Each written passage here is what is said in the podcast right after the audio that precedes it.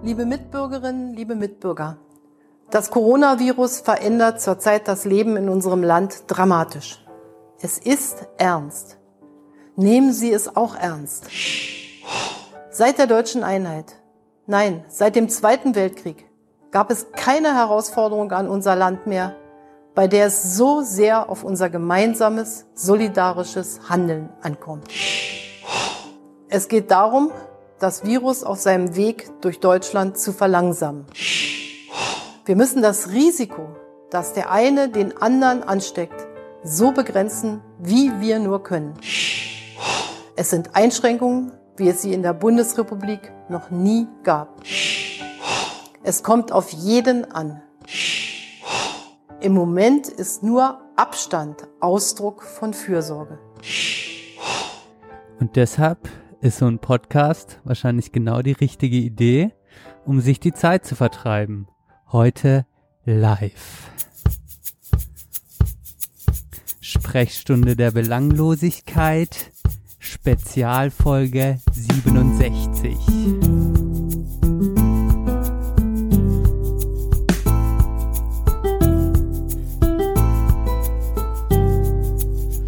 Und wie es die Kanzlerin schon gesagt hat, leben wir in komischen Zeiten gerade und deshalb haben wir uns überlegt, wir machen eine Live-Folge und haben auch wieder dazu den Christopher Freimuth eingeladen aus Stuttgart. Hallo Leute, hört ihr mich?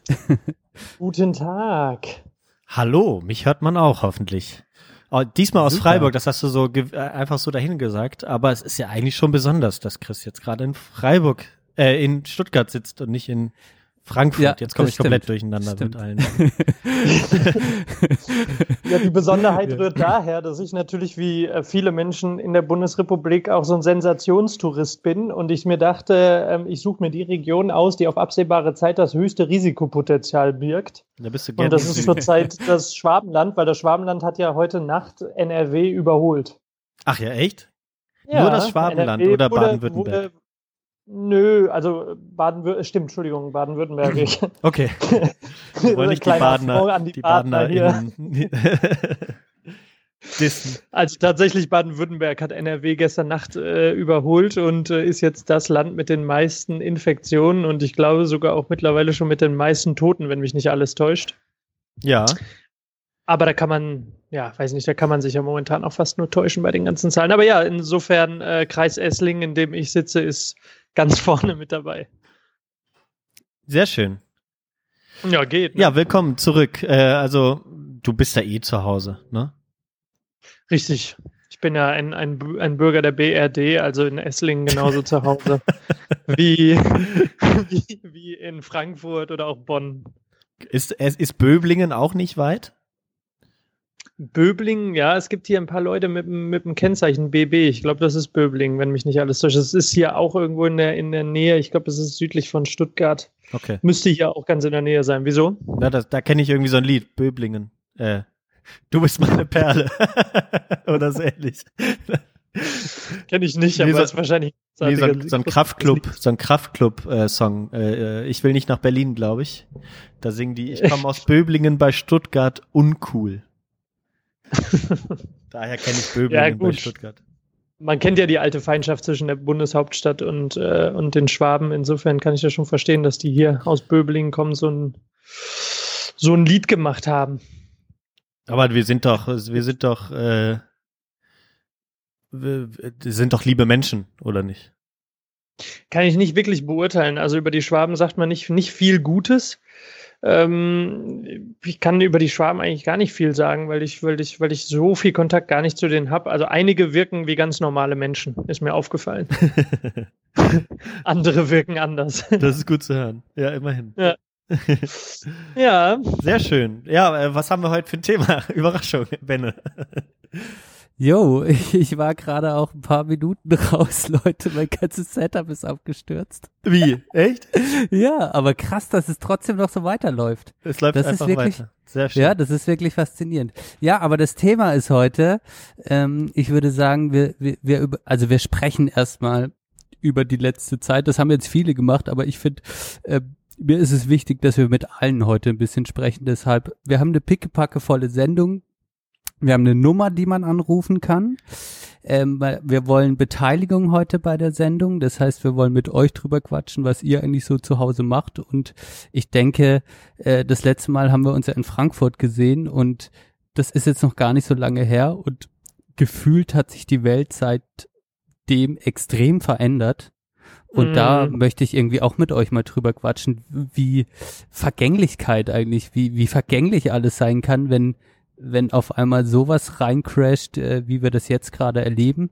Das fände ich irgendwie ganz interessant. Und ich fände es halt wirklich auch interessant, wenn Leute jetzt diesen Livestream hören, dass sie gerne anrufen und sich beteiligen und vielleicht ihre Meinung dazu äußern, ja, wie sie so die letzten Tage für sich erlebt haben und wie krass es eigentlich ist, dass wir jetzt, ja, uns seit 4 Wochen wieder das erste Mal jetzt hier in diesem Podcast sprechen und in einer komplett anderen Umwelt gefühlt zusammenleben. Wie seht ihr das? Johann, fang du mal an. Fang du mal gerne an. Da machst du noch Gedanken. Ich wusste es. Ja, also das, was du sagst, finde ich, war jetzt eigentlich schon eine ganz gute Zusammenfassung der Ereignisse. Ich weiß gar nicht, wann waren wir zusammen in Frankfurt? Wann war das? Vor 2, 3 Wochen? 3 Wochen, würde ich sagen, ne? Also nach heutigem Wissen muss man ja davon ausgehen, dass vor 3 Wochen das Virus schon ganz schön grassiert hat hierzulande, genau wie in anderen Ländern in Europa. Und dass es im Grunde genommen wahrscheinlich schon eine ganze Ecke akuter war, als wir das wahrgenommen haben vor 3 Wochen. Beziehungsweise akut, gut. Vielleicht schon verbreiteter war, als wir es wahrgenommen haben. Und das Erwachen kam dann halt tatsächlich so vor 10 Tagen, 10 Tage, ja doch ungefähr vor 10 Tagen. 8 bis 9, 10 Tage so um den Dreh, da kam dann das böse Erwachen. Das heißt, die Erkenntnis war so bei mir auch ein bisschen zeitverzögert und plötzlich überschlagen sich von heute auf gleich die Ereignisse und man hat das Gefühl, also ich habe mir schon häufig so, ich weiß nicht, wie das euch geht, aber ich habe mir schon häufig so ausgemalt, wie so, wann die Apokalypse kommt, ob sie kommt und in welcher Form sie kommt. Und ich meine, die Maya hatten es, glaube ich, für 2012 oder sowas berechnet. Vielleicht haben sie sich auch einfach verrechnet und es war 2020. Aber so ungefähr stelle ich es mir vor. Das ganze Leben steht still. Ich kenne das noch früher aus dem Film Independence Day, wo plötzlich die UFOs über den Städten liegen und alle Menschen irgendwie packen alles zusammen und das ganze Leben steht plötzlich wie still. Und so war es ja, ne, europaweit. Und nur, dass bei Independence Day alle dummerweise irgendwie sich in den Stau stellen, ne? Das haben sie hier auch. Hast du die Grenze zu Polen hast du nicht gesehen, ne? Die Bilder dazu? Nee. Also in Polen, ja gut, da das war halt dann einfach auch der Grenze geschuldet, ne? Genau, da haben sie Grenzübergänge zugemacht und im Brenner standen sie schon nach den ersten Tagen, nachdem dann angekündigt wurde, dass Italien dicht macht und so weiter, standen sie halt innerhalb am ersten Tag schon, sagt man, wenn sich jetzt ein LKW hinten an die Schlange anstellt, dann steht er 2 bis 3 Tage. Und das war direkt am Anfang, als die Grenze zugemacht wurde. Ja. Also es waren wirklich total absurde Bilder, die sich plötzlich so abspielten und ich hatte das Gefühl, ich brauche erstmal so ein paar Tage, um überhaupt zu realisieren, was gerade los ist. Also es war wirklich sowas, es ist so ein bisschen wie diese psychologischen Phasen nach dem Ableben eines Liebgewonnenen, dass man erstmal in die Verneinungen geht, also in das nicht wahrhaben wollen, dass man gar nicht glaubt, was überhaupt abgeht. Und das war, glaube ich, so die ersten Tage bei mir so das vorherrschende Gefühl. Und das löste sich dann so langsam ab mit einer Neugier, zu wissen, was eigentlich gerade los ist. Und da habe ich dann halt angefangen, mich über alle möglichen Nachrichten, halt Kanäle darüber zu informieren, über den Live-Ticker, über das Corona-Update, diesen Update-Podcast mit dem Drosten und so. Dann habe ich mit Kumpels telefoniert, die haben mir noch andere Leute empfohlen. Und so sponnen sich das dann alles weiter und jetzt bin ich mehr in so einer informativen Phase und dann zwischenzeitlich war ich auch schon mal auf dem Durchrutsch in die depressive Phase. War dann alles sehr nah beieinander plötzlich. Bei mir war es tatsächlich eher so, ich glaube schon, dass ich es dann irgendwie gecheckt habe. Es war natürlich immer so ein bisschen, wenn du in einem normalen Umfeld bist, wo man arbeitet, dann wird dann natürlich irgendwann über nichts anderes mehr gesprochen und einer ist immer schlauer als der andere und einer hat wieder irgendwas beim Frühstücksfernsehen gesehen und der andere hat was auf seiner CT-Seite gelesen, aber Ich war immer so, okay, ja, warten wir erstmal ab, bis ich nichts Offizielles höre, alles erstmal so weiterlaufen lassen. Und dann ging es ja dann doch sehr schnell, dass man dann noch so eine Woche vorher, ich glaube, war das genau der Freitag, als ich dann zu euch gefahren und dann nach Frankfurt gefahren bin, weiß gar nicht mehr, hatten wir noch so ein Meeting und dann war so, ja, der Chef sagte so, ja, wir müssen wahrscheinlich jetzt mal drüber nachdenken, einfach schon mal drüber nachdenken, ob wir irgendwie Homeoffice machen könnten. War bei uns bisher noch nicht integriert. Die Technologie war irgendwie da, aber es war noch nicht geregelt, wie das sein könnte. Sollten wir einfach mal drüber nachdenken und dass jeder auch von zu Hause arbeiten kann. So, dann wurde das so eine Woche so, ja, okay, wir gucken mal, ja, theoretisch geht das, so, und dann eine Woche später so, ja, also wenn es geht, bitte alle ins Homeoffice.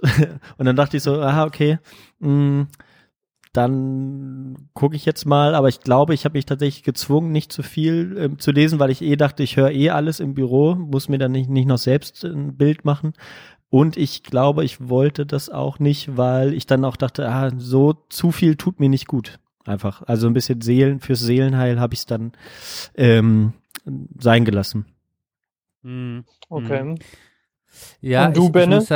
Ja, also bei mir war es so, dass ich jetzt die letzte Woche gefühlt mich dann die Situation eingeholt hat.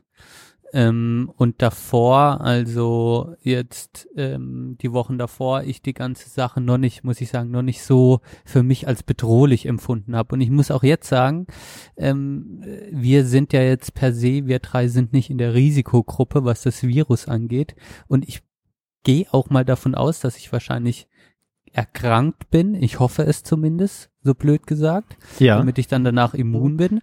Aber für mich war es jetzt auch die letzte Woche, wo sich dann alles überschlagen hat und wo dann auch alle großen Dinge irgendwie passiert sind auf beiden Seiten. Das heißt, gefühlt gab es jetzt einfach oder wird bundesweit dieser Shutdown, so wie es ihn noch nie gegeben hat, irgendwie ist passiert. Und dann gab es diese Rede von Merkel und so Krams hat mich dann auf der einen Seite sensibilisiert. Es lief auch überall im Fernsehen, man hat überall drüber gesprochen. Dann hat sich bei der Arbeit alles verändert auch. Dann gibt's dieses um 21 Uhr klatscht man am Fenster und so Aktionen. Dann bin ich auch also hat sich in Freiburg ein relativ schnelles, dezentrales Hilfeangebot aufgespannt, wo ich in so einer Telegram-Gruppe bin. Und all das hat mich dann jetzt diese Woche, hat mich das so eingeholt. Also auf diesen unterschiedlichen Dimensionen in Freiburg, bundesweit, was die Nachrichten angeht, jeder spricht drüber. Und auf einmal war der Virus voll da. Und jetzt merke ich schon, dass es zwei Seiten gibt. Bei mir auf der einen Seite ist es so, dass ich gar nicht so große Angst vor diesem Virus habe, jetzt per se, auf der persönlichen Ebene. Und auf der anderen Seite sehe ich halt, okay, es ist total gefährlich für einen großen Prozentsatz an Menschen, die dann einfach zur Risikogruppe gehören, die möchte ich schützen, ja, und verhalte mich dementsprechend. Und vielleicht noch die dritte Dimension ist, dass jetzt auch zum Beispiel meine Mutter gestern Geburtstag hatte, das ist ausgefallen, dass ich am 3. April Geburtstag habe, da wollte ich mit dem engsten Familienkreis essen gehen, das wird jetzt auch ausfallen. Und so alles wird auf einmal ungewiss, ja, was gerade so passiert, und ich finde, das tangiert dann halt gerade doch ganz, ganz viele Lebensbereiche von mir und auch von anderen, und man wird so zwangsmäßig entschleunigt, und eigentlich finde ich das gar nicht so schlimm, und auf der anderen Seite finde ich es dann auch faszinierend, wie drüber gesprochen wird, wie das wohl schlimm sein muss für manche Menschen, einfach auch mal zu Hause zu bleiben, wo ich jetzt das Gefühl habe, da habe ich nicht so große Angst. Mhm. Ja, also da werden so ganz viele Themen auf einmal tangiert. Ich komme auch in den Laberflash, aber das finde ich total spannend einfach. So, das passiert alles so bei mir gerade. Also vielleicht kann man dir da ja einen kleinen Beitrag leisten, um das ein bisschen, oder ein bisschen Hilfe leisten, um das ein bisschen zu strukturieren. Warte, Chris. Oh, Chris, da ruft jemand an. Oh Gott. Oh. Ich nehme mal ab. Hallo? Hallo, hier ist Felix Magath. Oh, hallo. Auch bei uns zu Hause hat das Coronavirus schon für Zündstoff gesorgt. Ah, wirklich? Okay. Meine Tochter hatte Geburtstag und wollte am Wochenende feiern. Aber nachdem sich das Coronavirus so rasant ausgebreitet hat, hat sie entschieden, die Party abzusagen. Also genießen wir es jetzt als Familie, näher zusammenzurücken, zum Beispiel zu Hause zusammen Karten zu spielen. Denn wer zu Hause bleibt, hilft. Ah. Er schützt seine Mitmenschen. Okay, Felix, gut. Machen wir es dem Virus schwer. Gut. Gut, danke Felix. Ah ja, du, okay, erster Anrufer. Felix Magath, hätte ich jetzt nicht gedacht. Felix Magath bei uns. Ja. Guten Tipp gehabt, danke. Okay. Ja, doch, das muss man. Aber also so könnt ihr uns einfach anrufen, Leute. Also ich fände es auch gut, wenn wir ein Gespräch führen würden. Felix hat jetzt sich dafür entschieden, einfach auch ein Statement abzulegen. Zum Monologisieren. Zum Monologisieren, das ist ein Problem, das ich vielleicht kenne. Aber ihr könnt uns erreichen unter 0761 7911 9743. Dann könnt ihr mit uns mitdiskutieren. Ihr müsst keine Angst haben, wir beißen nicht. Die meiste Zeit reden wir selbst. Nee, genau. Das ist gut. Ja, kommen wir da wieder angeknüpft an deine Aussage. Also was tatsächlich, glaube ich, jetzt so einen Unterschied schon gemacht hat, ist dieser Unterschied zwischen, okay, ich höre irgendwie was Abstraktes, auch von gerne Virologinnen und Virologen oder wen auch immer vorgetragen, so, okay, das kann so und so sein, so fing das bei uns im Büro an, die interne Berichterstattung. Ja, ich habe gehört, im Herbst wird es eh noch schlimmer, das kann jetzt noch ewig dauern, das kann super gefährlich werden. Und jetzt ist es plötzlich so in der Gesellschaft angekommen und die Leute gehen irgendwie in gewisser Weise damit um. Ich sehe aber tatsächlich auch das Gefährliche darin, was ich jetzt bei Fest und Flauschig beobachtet habe. Das habe ich mir mal reingezogen und mich drüber aufgeregt auch ein bisschen. Erstmal diese Abfeierei, wenn Politikerinnen und Politiker jetzt plötzlich was machen, wofür sie gewählt sind, so, ne? Merkel, toll, sie spricht mal wieder mit dem Volk. Aber auch sozusagen diese doch sehr naturwissenschaftlich getriebene Berichterstattung, wo dann gesagt wird, ja, wir sind alle gleich betroffen, was einfach nicht stimmt, mal wieder. So, das ist so das typische naturwissenschaftliche Ding, okay, Menschen sind alle gleich, die reagieren alle ähnlich auf Viren, aber da wird komplett außer Acht gelassen. Benne, das haben wir letzte Woche auch mal kurz besprochen und ich habe es jetzt auch aus so Quellen aus der Charité gehört, dass jetzt vor allem erstmal Leute betroffen sind, die wirtschaftlich schwächer sind, mit vielen Leuten in einer Wohnung wohnen und die das einfach nicht hinkriegen, dass die mit 5, 6 Leuten auf 3 Zimmern leben, zu Hause bleiben und dabei nicht komplett geisteskrank werden. Und das sehe ich auch bei Drosten zum Beispiel kritisch, dass das halt, das spielt auf einmal keine Rolle so richtig in der aktuellen Berichterstattung. Und das, dieser Unterschied.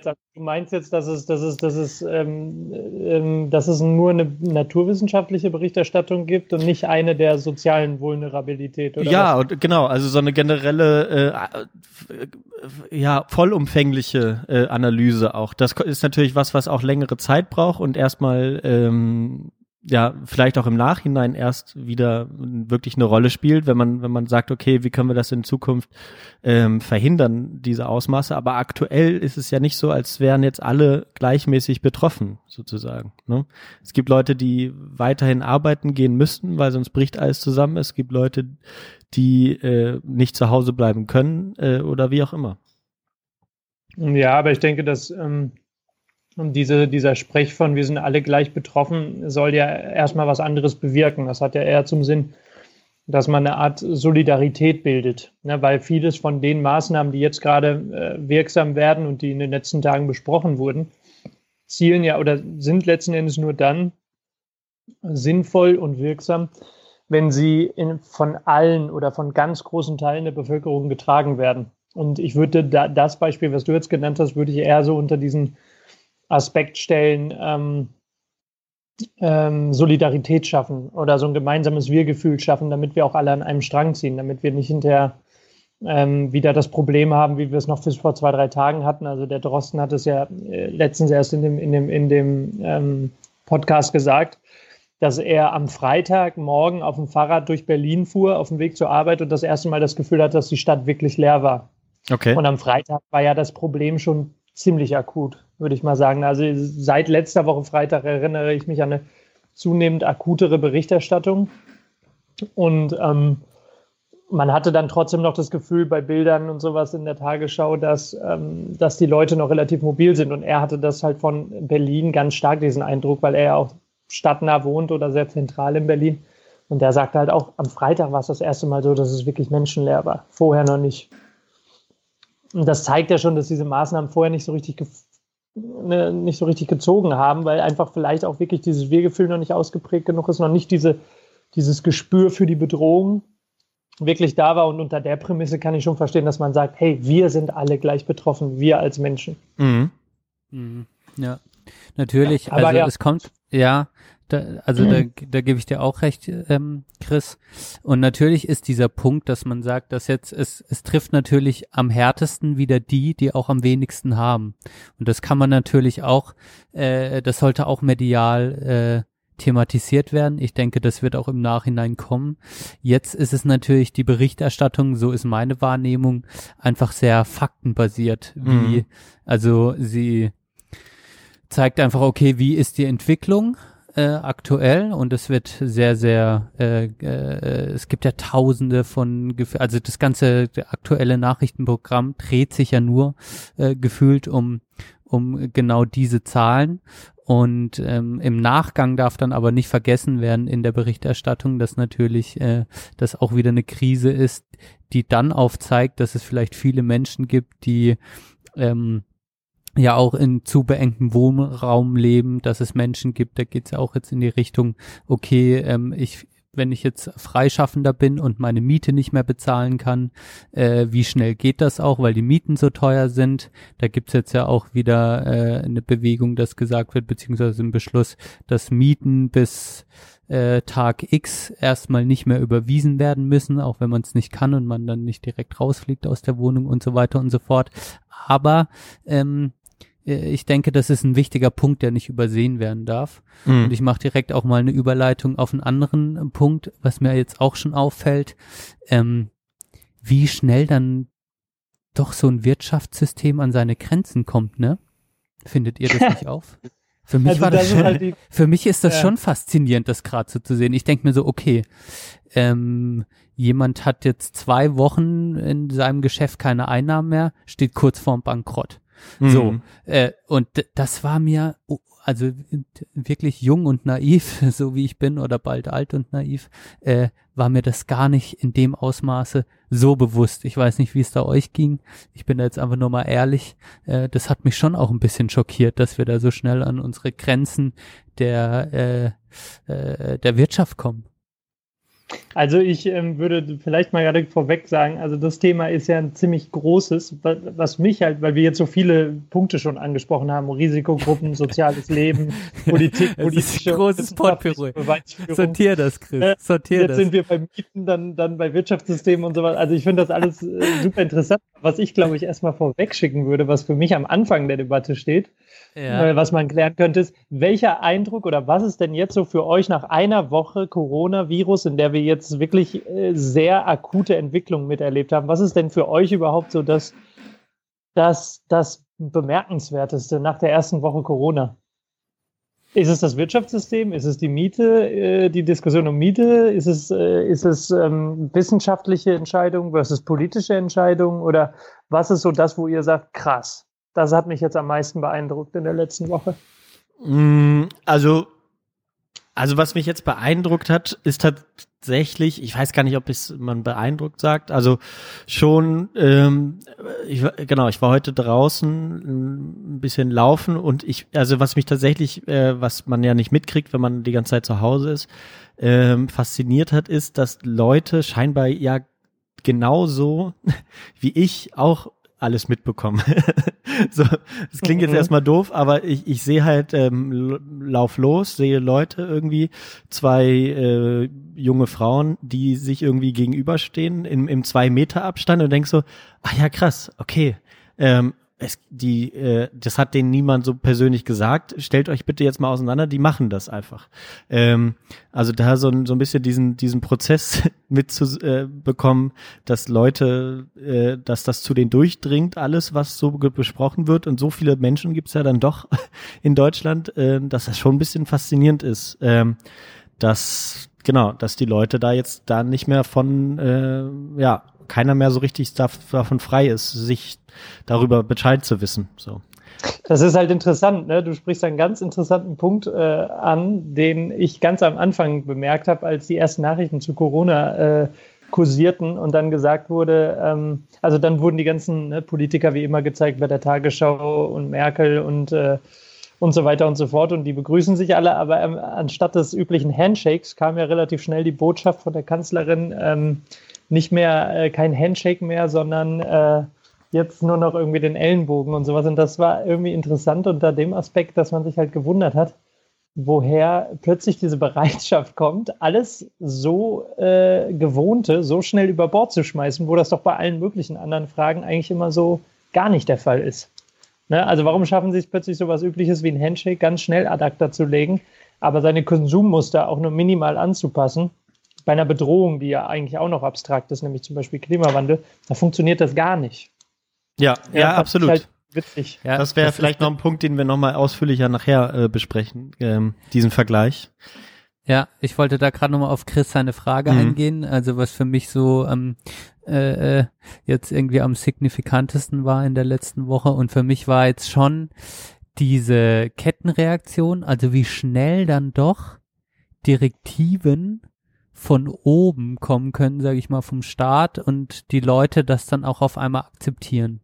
Also unter diesem Mantel der Gesundheit für alle, wir übernehmen Verantwortung für unsere Leben und gucken, dass wir die Risikogruppen schützen, dann doch jetzt so viele Menschen sagen, okay, es ist okay, dass diese Ausgangssperre kommt, es ist okay, dass ich zu Hause bleibe, es ist okay, dass ich das und das nicht mehr machen darf. Also es gibt viele Direktiven von der Politik und die Akzeptanz der Menschen jetzt auf diesen speziellen Fall hin, die finde ich dann doch faszinierend. Also hätte ich nicht gedacht, dass das dann so funktioniert, weil wenn man dann so diese Querverbindung zieht und sagt, okay, Klimawandel ist genau das Gleiche, nur nicht auf Wochen, sondern vielleicht auf Jahrzehnte skaliert, da ist ja diese Akzeptanz überhaupt nicht da, beziehungsweise die Direktiven kommen auch überhaupt nicht. Wäre spannend, wenn Direktiven kommen würden und dann die Frage, ob diese Akzeptanz dafür auch da wäre,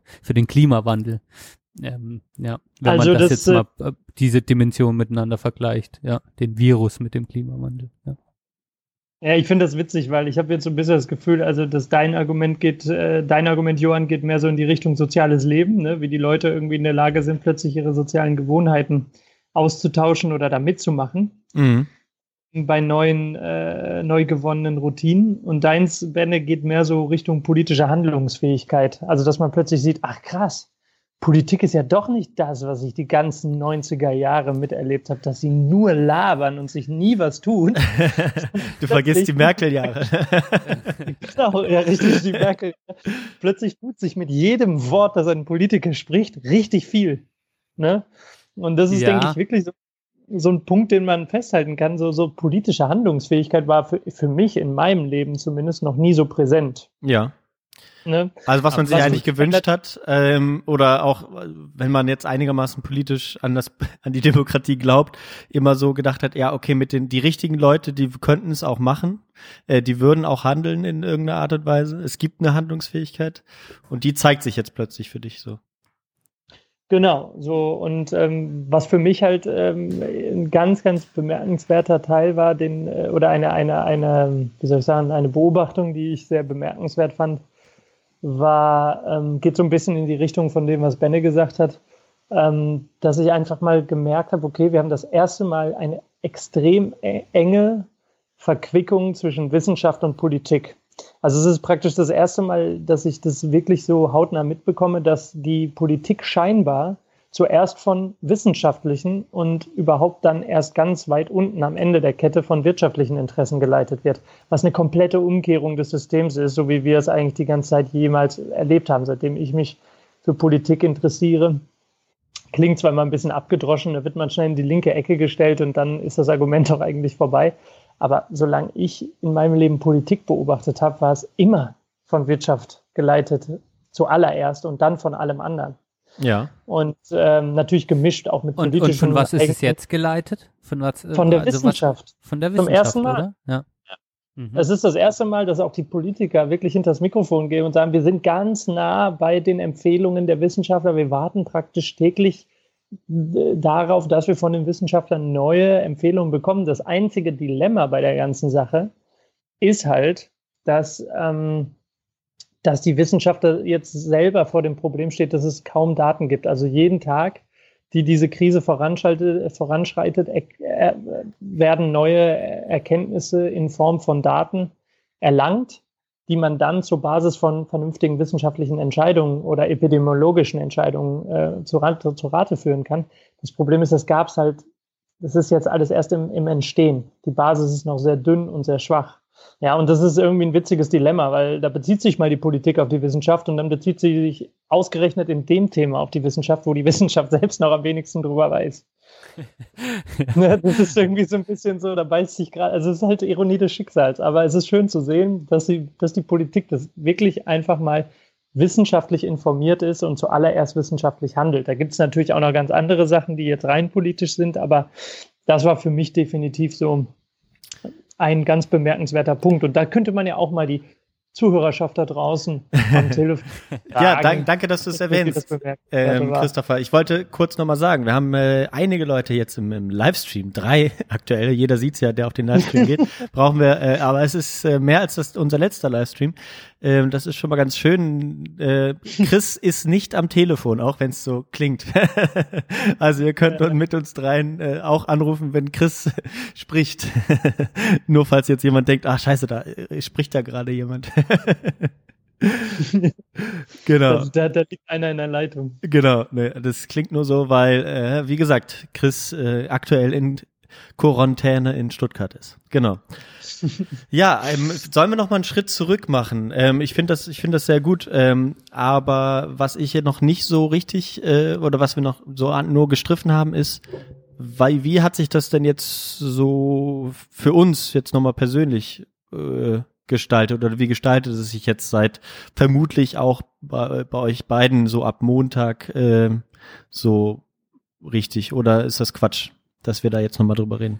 Nee, das finde ich schon auch nochmal. Weil wir haben ja ganz unterschiedliche Ebene. Genau, also Chris, Benne gehört eher zu denen, die so lange wie möglich versucht haben, alles aufrechtzuerhalten als Sozialarbeiter.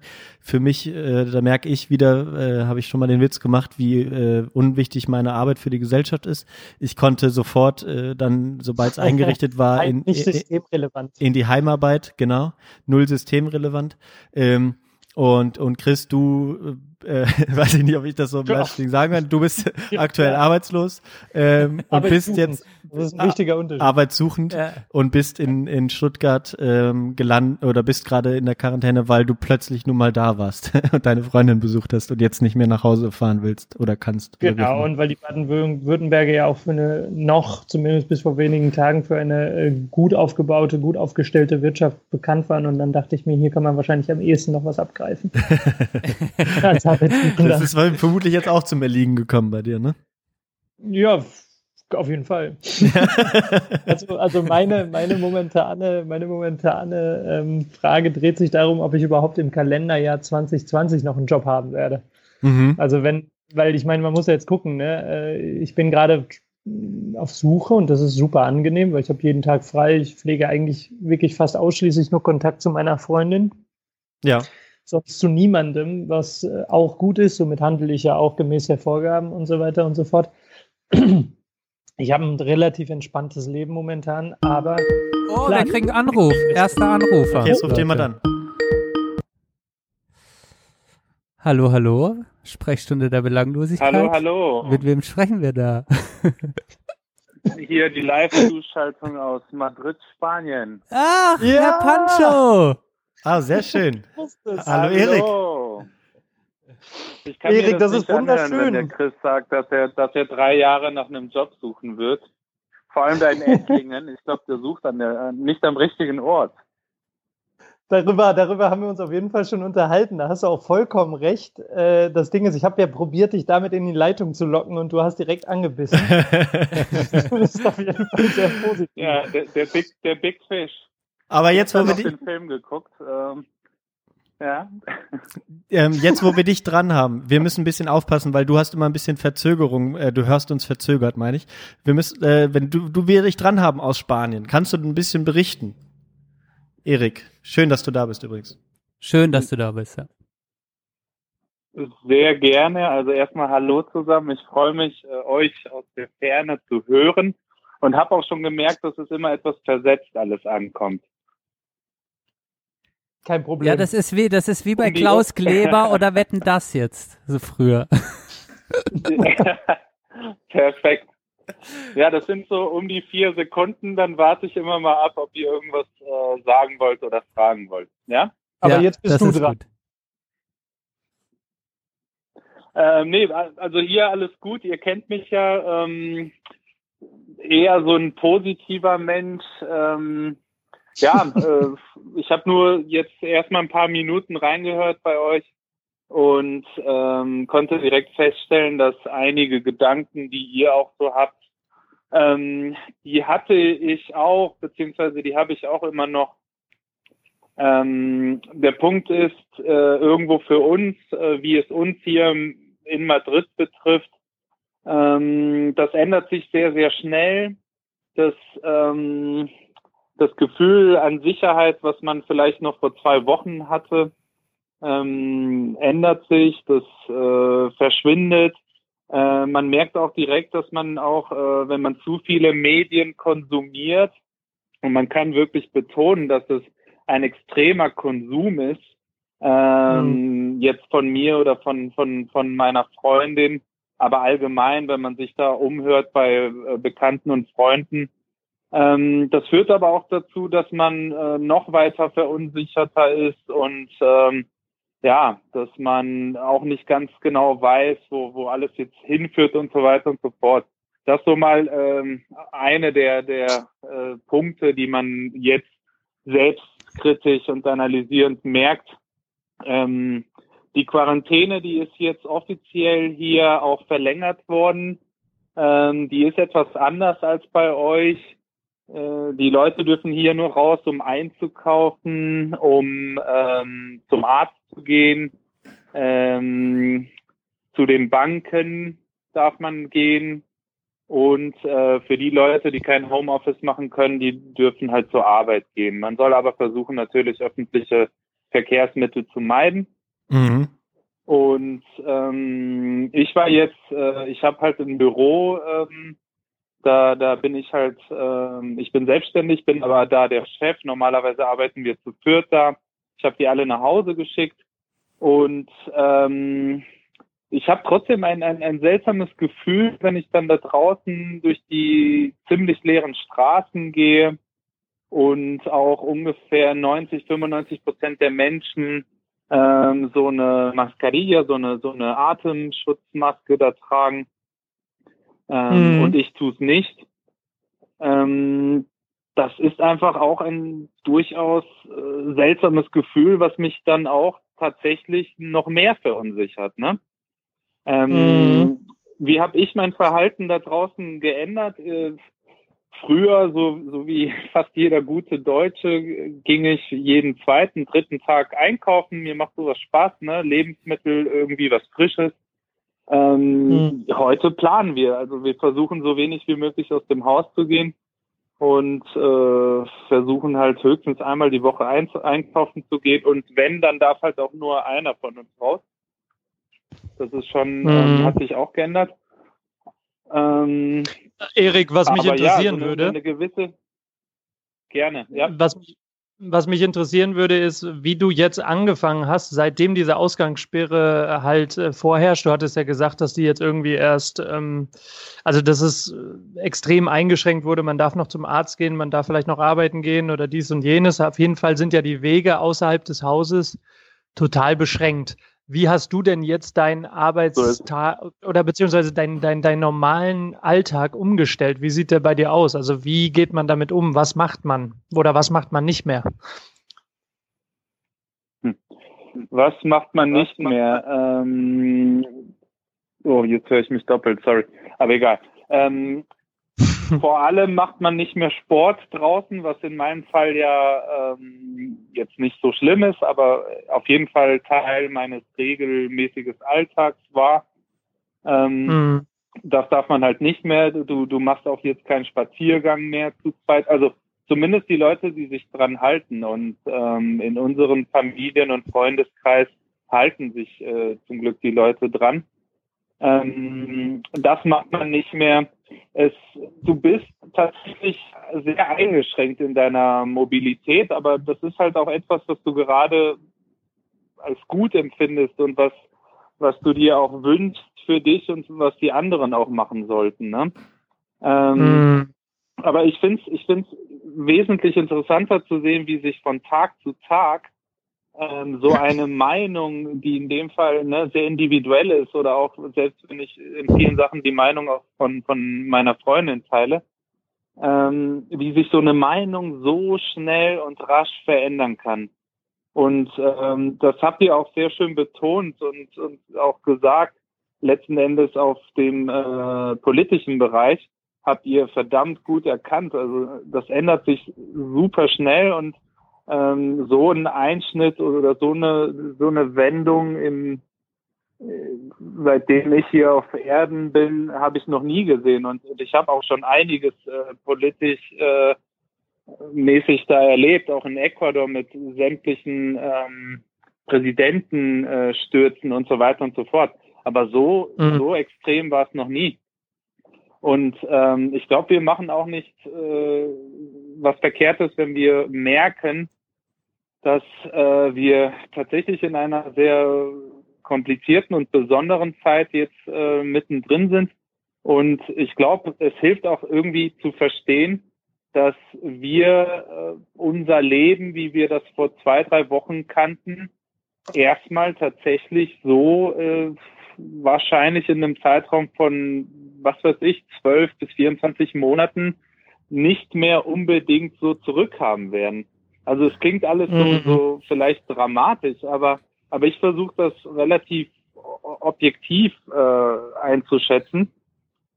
Und ich kann auch natürlich nur hoffen, dass es etwas anders kommt. Aber es scheint so zu sein, als ob wir jetzt eine relativ große Herausforderung hätten. Na klar, dass wir alle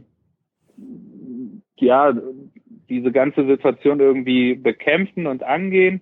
Aber ich glaube schon auch, dass die meisten von uns früher oder später auch tatsächlich mit dem Virus infiziert sein werden. Und jetzt geht's halt nur darum, irgendwie zu versuchen, dass wir alle auch dann klarkommen, falls wir mehr Probleme haben als nur ein Schnupfen, ne? Also irgendwie verstehe ich das so, und das scheint halt länger zu gehen als jetzt nur 4 Wochen. Ja, wenn du das so skalierst, Erik, da würde mich jetzt interessieren, noch ganz spezifisch, wenn du jetzt in Spanien bist und selbstständig, hast du denn jetzt auch neben den ganzen Verhaltensänderungen, die du jetzt auch beschrieben hast, hast du denn jetzt auch irgendwie größere Existenzängste, oder ist da von der spanischen Regierung auch ein Hilfspaket, ähnlich wie in Deutschland, irgendwie versprochen worden, oder wie geht's dir da als Arbeiter? Also erstmal vorneweg, mir geht's in dem Sinne sehr gut.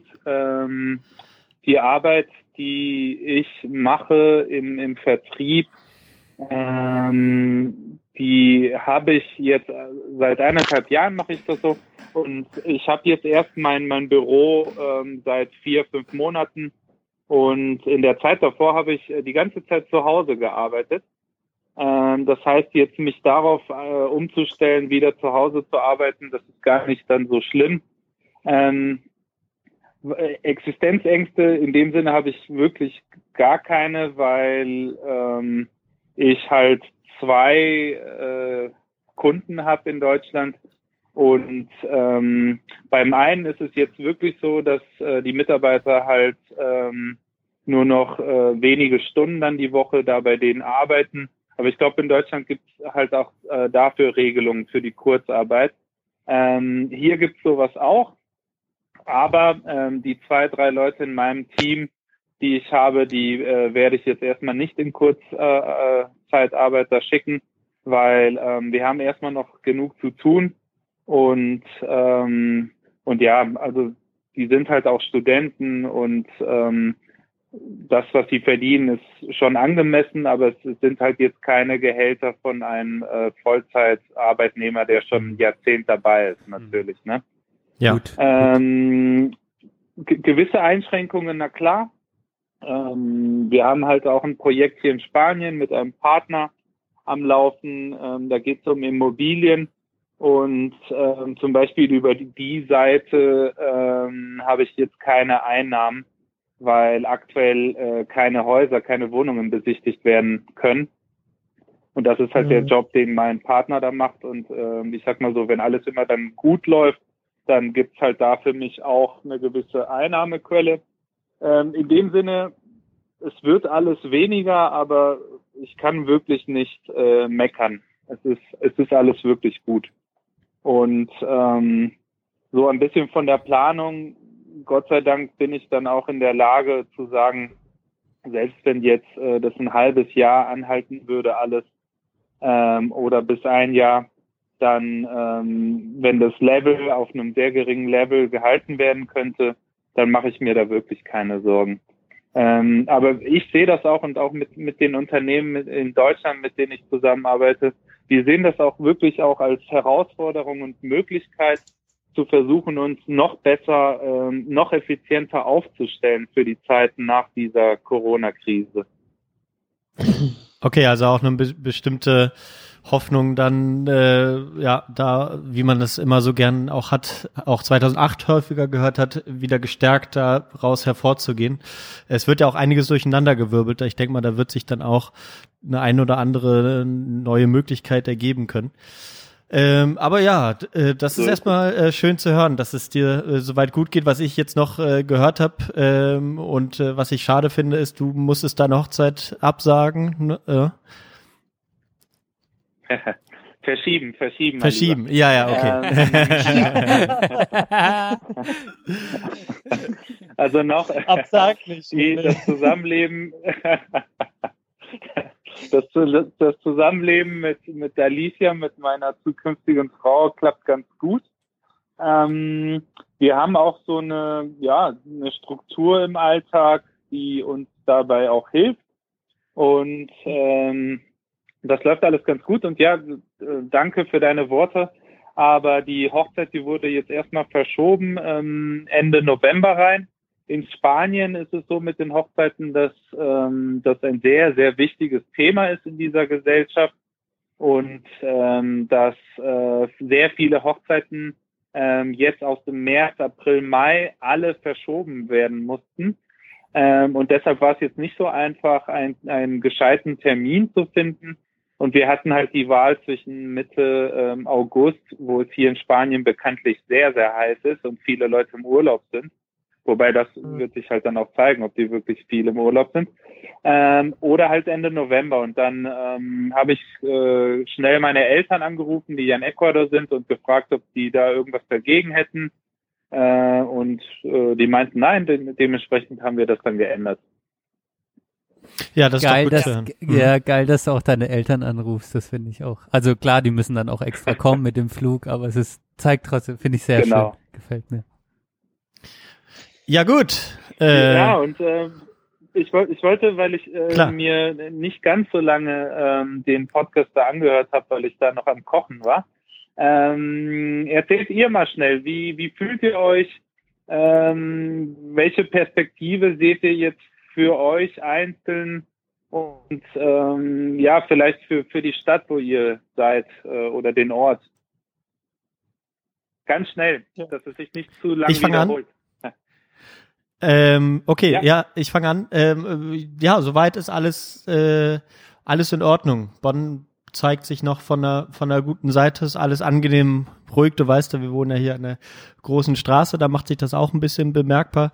Beruflich mache ich ganz ähnlich wie du wahrscheinlich, jetzt einfach im Homeoffice sein und noch so ein bisschen herausfinden, wie es mir gefällt. Das mal ist es sehr angenehm, mal ist es auch belastend, aber genau, noch sind wir auch von der Firma her ganz zuversichtlich, dass es sich gut ausgeht am Ende, ja.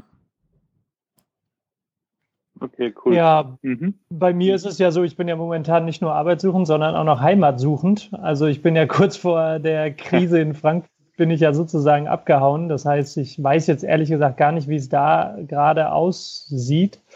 Ich weiß halt nur, dass hier in der Region um Stuttgart, wo meine Freundin wohnt, wo ich ja momentan die ganze Zeit bin und voraussichtlich, so wie du, Erik, ja eben richtig schon gesagt hast, das wird sich alles noch ein bisschen ziehen, bei uns sicherlich auch. Also ich gehe davon aus, dass ich noch einen Monat hier sein werde, Minimum.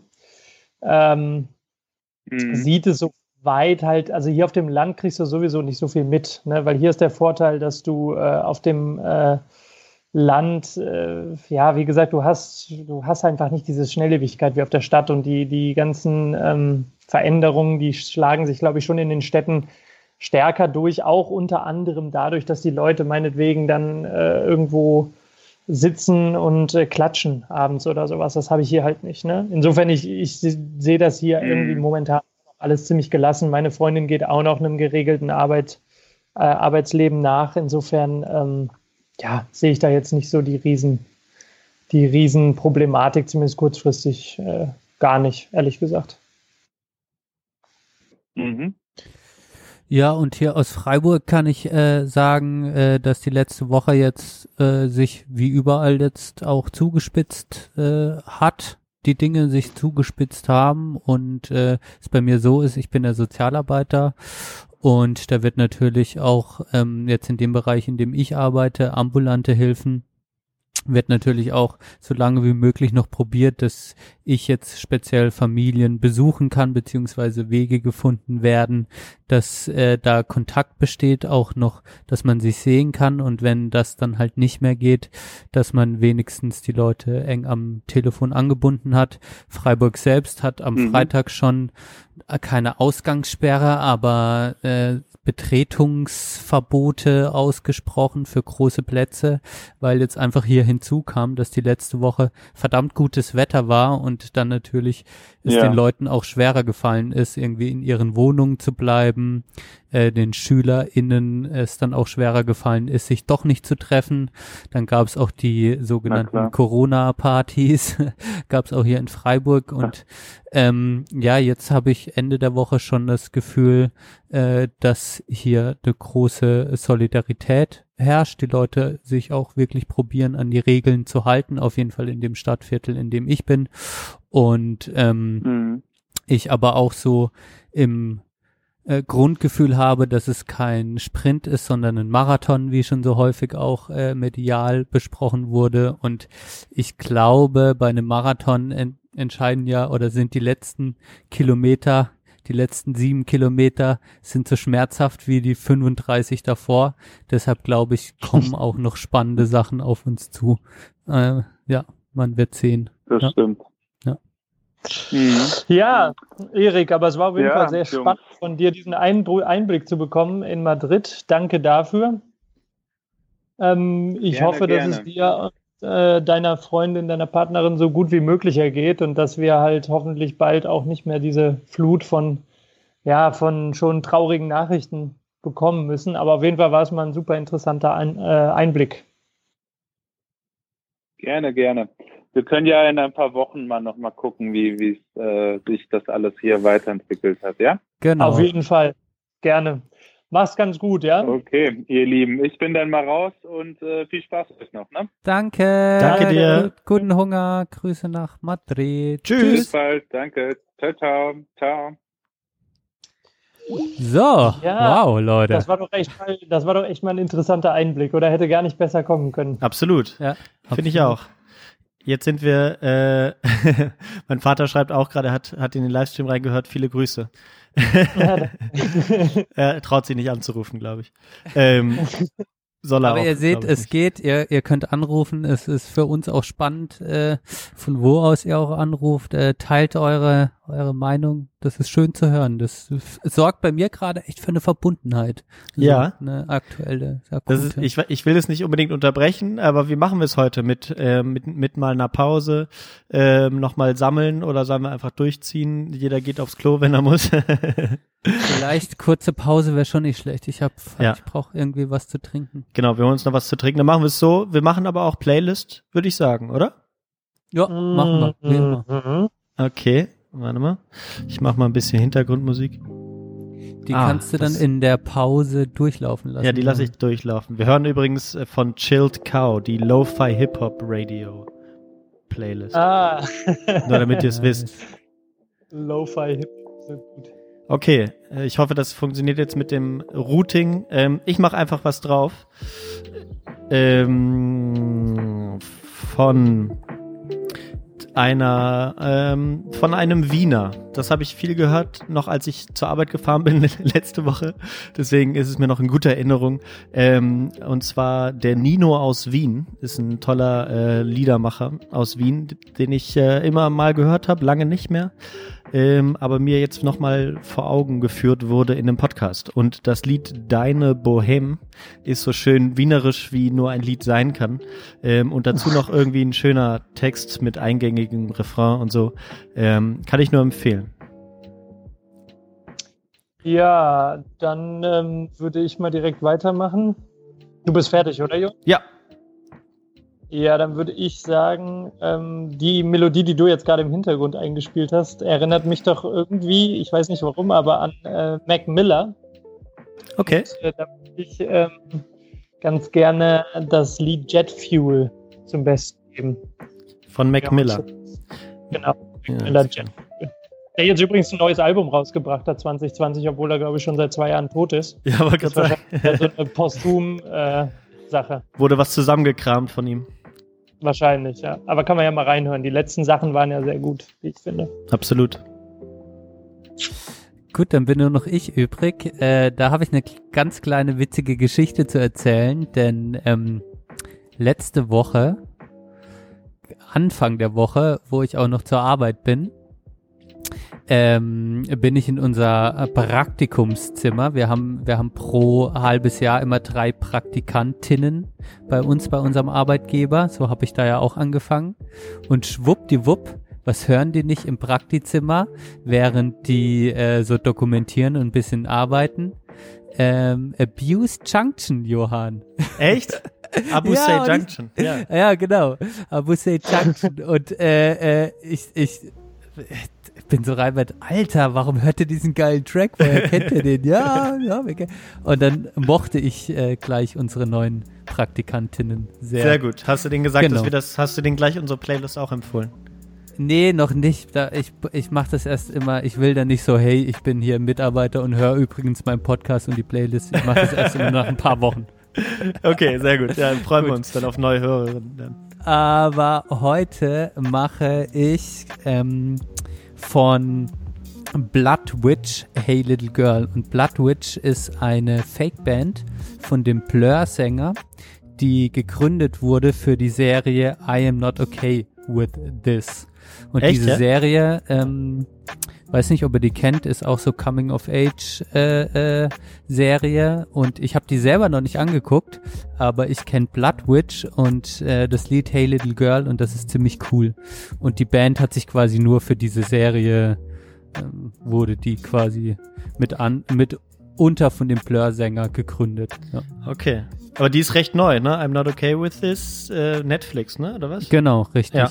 Okay, habe ich, glaube ich, gesehen, dass es die gibt. Ich habe aber gedacht, nicht noch eine Coming-of-Age-Serie jetzt nach The End of the Fucking World und Sex Education und so. Ja. Aber man muss sagen, das Lied ist ziemlich cool, das wird dir gefallen, Johann. Ja. Okay, ja, höre ich auf jeden Fall mal rein. Sehr schön. Auf unserer Playlist der Belanglosigkeit, Spotify und Apple Music, könnt ihr das anhören. Bei Apple Music ist es jetzt schon drauf, falls ihr jetzt sofort in der Pause das hören wollt. Gut, dann machen wir, würde ich sagen, 10 Minuten. 10 Minuten Pause und nach der Pause würde ich gern über Stillstand sprechen und wie sehr für euch eigentlich das Thema Stillstand eine Rolle spielt. Und natürlich würde mich dann auch interessieren, was unsere HörerInnen darüber denken. Das klingt gut. Ja. Also 5 nach 5 geht's weiter und schön, dass ihr dabei seid. 5 nach 5 oder 5 vor 5? 5 nach 5. Ah, 5 nach 5, ja, Tatsache. Hm? Okay. Alles klar, bis gleich. Bis Tschö. Gleich. Ciao, ciao.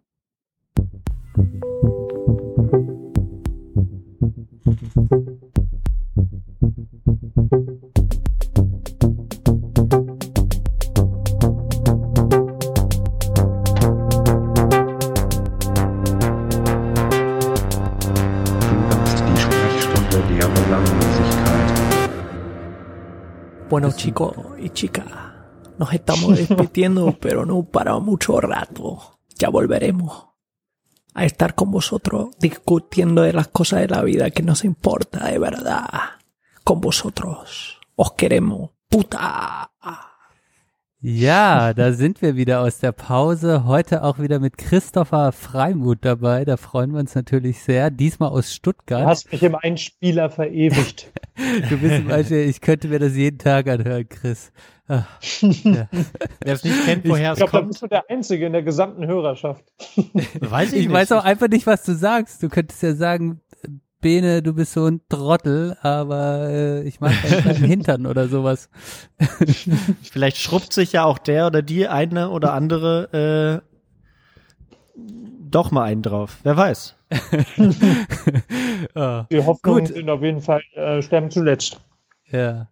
Also willkommen in der zweiten Hälfte, liebe HörerInnen. Heute auch eingebaute Gendersprache, Herr Glatz. Na klar, sonst kriegt man vom Johann eine Truppe. Aber heute auch mal live. Wir dachten, ja, den Umständen geschuldet, hauen wir auch einfach mal live raus. Und was heute noch besonders dazu kommt, ist, dass ihr auch Teil dieses Podcasts werden könnt, wenn ihr euch traut anzurufen. Das ist jetzt in der ersten Hälfte auch passiert. Der Erik aus Madrid hat uns angerufen, was ganz toll war, hat ein bisschen aus Madrid erzählt, wie es ihm geht und wie er so die letzten Tage wahrgenommen hat, und das könnt ihr natürlich auch machen. Ihr könnt uns auch anrufen und dann können wir einfach ein bisschen quatschen und da würden wir uns natürlich drüber freuen. Sag die Nummer nochmal. Genau, dafür braucht man die Nummer. Das wäre die 0761 79119743. Steht einfach jetzt aber auch ja in der Stream-Überschrift, wollte ich nur noch sagen. Ach, sehr gut, ja. Ich wurde jetzt auch nochmal gefragt, wie man auf unseren Stream aufmerksam wird. Ja, da muss man uns eigentlich auf Twitter folgen. Das war jetzt das. Oh, sehr gut. Das ist die einzige Möglichkeit, dass man davon mitbekommen konnte. Facebook gibt's nicht mehr. Oder sind wir raus. Oder zum Kreis der Auserwählten. Wieso seid ihr aus Facebook raus? Ja, weil wir da persönlich auch nicht mehr sind und dann dafür hat keiner interessiert, was wir da gepostet haben. Krass, wenn Leute wie ihr natürlich Facebook absagt, das ist so der Anfang vom Ende, ne? Ja, vermutlich.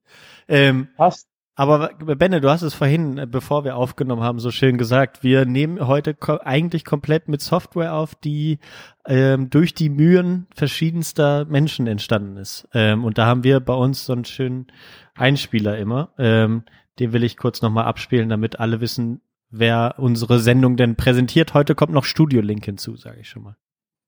Sprechstunde der Belanglosigkeit wird präsentiert von Ultraschall.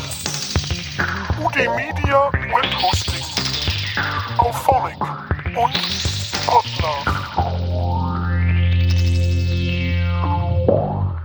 Genau, bis unser Webhosting zahlen wir für nichts. Das ist doch echt ein krasses Ding, dass wir das einfach so jetzt machen können. Ne? Also wer hätte das mal gedacht?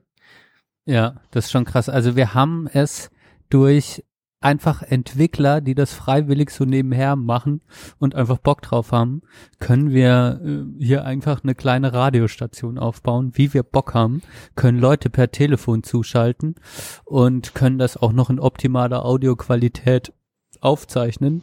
Und ja, also da kann man wirklich nur Danke an die Community sagen und auch hier festhalten, dass es viel Solidarität gibt, auch vor Corona, und viele Menschen gute Dinge tun. Das ist jetzt mal so abgeschmackt allgemein gesagt. Finde ich aber auch sehr, sehr positiv, dass ihr darauf so zurückgeht. Ich glaube, das ist ja auch genau die Art von, was ist das deutsche Wort für Spirit? Support. Also ein gewisser genau Geist, Christ, weißt du, das ist der Geist. Geist, das ist der genau. Geist. Das ist ja auch genau dieser Geist, glaube ich, der in dieser Community, jetzt sind wir doch wieder in der Community steckt, den ihr dadurch ja irgendwie, von dem ihr einerseits profitiert, aber auf der anderen Seite ja auch vorantragt, dadurch, dass ihr es nutzt. Ne? Und ich muss auch sagen, wenn ich mir diese kurze, also ganz kurz noch, diese Entwicklung von euch angucke, wie das hier alles angefangen hat, da muss man ja sagen, das ist ein Geben und ein Nehmen und das ist auf jeden Fall ein super Produkt geworden bis hierhin. Produkt, sage ich schon, wie bescheuert. Aber ihr wisst, was ich meine. Absolut. Ja. Ja, okay, so. Aber jetzt zurück zum Thema Stillstand, hast du gesagt, Ben, ne? Und ja, also ich muss sagen, ich würde... Ja, du, ja? Sorry. Ich fand das eigentlich ein super... Ja, eine super Überschrift, weil ich mir auch die ganze Zeit überlegt habe, wie kann man all das unter ein Wort fassen und alle möglichen Facetten, über die ich mir so die letzten Tage Gedanken gemacht habe, finde ich, passen ganz gut unter den Oberbegriff Stillstand. Jetzt hatte ich mich halt gefragt, wie du darauf gekommen bist oder was du damit verbinden wolltest, aber ich glaube, du wolltest noch was anderes sagen, ne? Nee, also für mich war das jetzt faszinierend zu sehen, diese neben der ganzen tödlichen Angst des Viruses einfach auch die Angst der Menschen, so habe ich es wahrgenommen, zu sagen, okay, ich muss jetzt einfach mal zu Hause bleiben, ich habe nicht die Möglichkeit rauszugehen, was mache ich denn dann zu Hause? Was mache ich, wenn mir langweilig wird? Was kann ich mit diesem ganzen Stillstand eigentlich anfangen? Und das hat mich irgendwie zum Grübeln gebracht, denn für mich war das so, also ich habe auch Angst vor Langeweile, glaube ich, aber für mich war das jetzt diese Aussicht, dass ich mal in meiner Wohnung bleiben muss oder mich hier irgendwie selbst beschäftigen muss, die hat mir jetzt persönlich nicht so viel Angst gemacht, hatte aber gleichzeitig das Gefühl, dass das schon auch ein großes Thema war und ist. Was mache ich eigentlich, wenn ich mal nicht rausgehen darf, wenn ich mal nicht ins Theater gehen kann, ins Kino, feiern, bla bla bla, was mache ich eigentlich mal mit mir selbst, wenn ich nicht irgendwelches Entertainment konsumieren kann? Und das fand ich ganz spannend, ja. Ich habe ein bisschen Angst vor dem, was jetzt kommt. Warum hast du Angst? Nee, nur so. Ich will das gar nicht weiter ausführen, aber wolltest du ein Beispiel geben jetzt, was so passiert ist in der Selbstbeschäftigung? Also hast du jetzt irgendwie andere Formen der Selbstbeschäftigung? Ja, ich find's total geil. Ich meine, ich sitze dann zu Hause und überlege mir, wie ich ein Telefon in unser Setup routen kann und sitz dann den ganzen Mittag da und probiere das aus. Also ich habe keine Kinder. Wenn man Kinder hat, kann man sich auf seine Kinder konzentrieren. Und wenn man keine Kinder hat, dann kann man sich halt auf seine Hobbys konzentrieren. So ganz blöde gesagt. Ich finde das eigentlich ganz schön. Ich habe da überhaupt keine Angst davor. Vorausgesetzt, man hat Hobbys. Ja, das ist ja wieder dann Chris-Problem, in der Tat. Aber mir fällt jetzt so. Nein, du hast immer gern gesagt, dass deine bei den Folgen, die du mit uns schon gemacht hast, dein Problem ist ein bisschen die Hobbys, die du nicht so richtig pflegst oder hast. Ja, sagen wir mal nach engerer Definition diese typischen häuslichen Hobbys wie ihr. Also wie gesagt, Benne setzt sich jetzt einen halben Tag dran, bastelt ein Telefon in eine Live-Schalte. Du bestückst oder stückst dein Whisky-Regal weiter auf. Oh, da kann ich was Schönes erzählen. Ja, das dachte ich. Ich sitze halt hier rum und gucke Löcher in die Luft und frage mich, schreibe ich einen Text oder lasse ich? Schreibe ich was mit Reimschema oder nicht?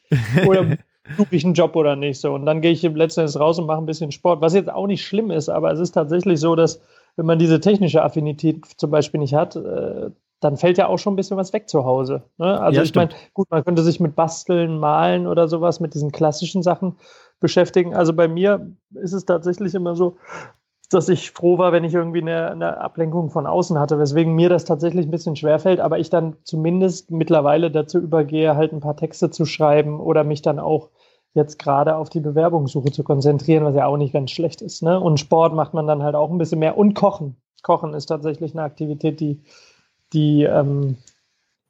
mehr Wichtigkeit bekommt, finde ich. Das ist mir auch so in der Tat aufgefallen. Das Kochen macht mir viel Spaß, aber ich habe jetzt erst gestern so gedacht, okay, hey, du hast jetzt potenziell wieder die Möglichkeit, mehr deine Hobbys zu pflegen. Das ist mir tatsächlich gestern bewusst geworden. Da bin ich, meine Freundin und ich nennen das immer so gerne Drogen nehmen und rumfahren, nach einem Lied, was ich euch auch mal droppen kann demnächst. Aber das heißt, wir fahren mit dem Auto rum und halten irgendwann mal an oder auch nicht. Ne? Und macht ihr zu zweit oder wie? Ja, machen wir gerne mal. Das ist ja geil. Und genau, das haben wir gestern auch wieder gemacht und dann fiel mir so ein, ja stimmt, du kannst eigentlich jetzt mal wieder die Kamera mitnehmen und ach, wie wär's eigentlich, wenn du jetzt einfach so ein bisschen den nicht alltäglichen Alltag versuchst zu dokumentieren, dich einfach montags um 12 mal in die Innenstadt zu stellen und zu fotografieren, dass niemand da ist oder so, habe ich dann plötzlich gedacht, ah ja, das kannst du jetzt tatsächlich doch mal wieder machen. Bei uns auf der Arbeit wird jetzt gerade diskutiert, ich weiß gar nicht, ob das jetzt schon fertig diskutiert ist, dass wir nicht mehr 8 Stunden arbeiten müssen, sondern 1 Stunde oder wie viel auch immer sozusagen mehr Ausgleichszeit haben, dass wir sagen, dass gesagt wird, okay, geht lieber noch mal länger raus in der Mittagspause und vertretet euch die Beine, als ihr hier so einen Lagerkoller bekommt, alle im Homeoffice. Finde ich eigentlich ganz schön. Und da könnte man sowas auch nochmal machen, ja. Mhm. Guck mal, ist doch Wahnsinn, ne? Das geht jetzt so ein bisschen in die entgegengesetzte Richtung von Stillstand. Das ist mehr so, in welcher Windeseile sich der Arbeitsmarkt plötzlich sozialisiert, also sozialer wird. Ja, absolut. Und modernisiert. Ne? Plötzlich sind sie alle in der Lage, Homeoffice irgendwie anzubieten.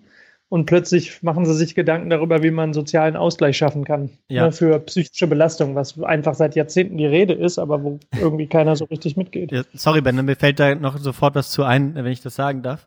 Hau raus, du, hau raus. Und zwar will ich noch einen Podcast empfehlen, den tun wir dann auch in die Podcast-Beschreibung. Zwar das oder ein Gespräch in einem Podcast, und zwar im Intercepted Podcast hat der Jeremy Scahill mit Naomi Klein gesprochen, eine, ich glaube, Soziologin würde man sie nennen, ich weiß nicht ganz genau, ein bisschen eine streitbare Person, aber es ist immer wieder schön, auch mal solche Leute zu hören. Das habe ich am Anfang in der im ersten Teil irgendwie mal kurz gesagt, und die hat halt so plötzlich so Sachen analysiert, die so alltäglich geworden sind, aber zu diesem Arbeitsmarkt-Ding, dass halt plötzlich so diese Bullshit-Jobs, über die man immer so gern geredet hat, dass man merkt, okay, die sind eigentlich krass systemrelevant, ne? Die Leute, die bei uns im Edeka arbeiten, da sind vielleicht eine Handvoll, die einen festen Job haben. Die anderen sind Aushilfskräfte, 450 € Jobberinnen, Studierende oder was auch immer. Die Leute, die jetzt hier noch irgendwie die letzten Pakete austragen oder Essen liefern oder was auch immer, die sind plötzlich so, merkt man den Wert dieser Leute plötzlich wieder. Und das finde ich, wenn das irgendwie nachhaltig wäre, natürlich schön und denen auch weiter oder vielleicht sogar noch mehr Zuspruch dem Ganzen dann widerfährt. Das wäre natürlich irgendwie eine schöne Entwicklung. Ja, das muss ich, greife ich jetzt direkt, also das finde ich aber auch, dass die ganzen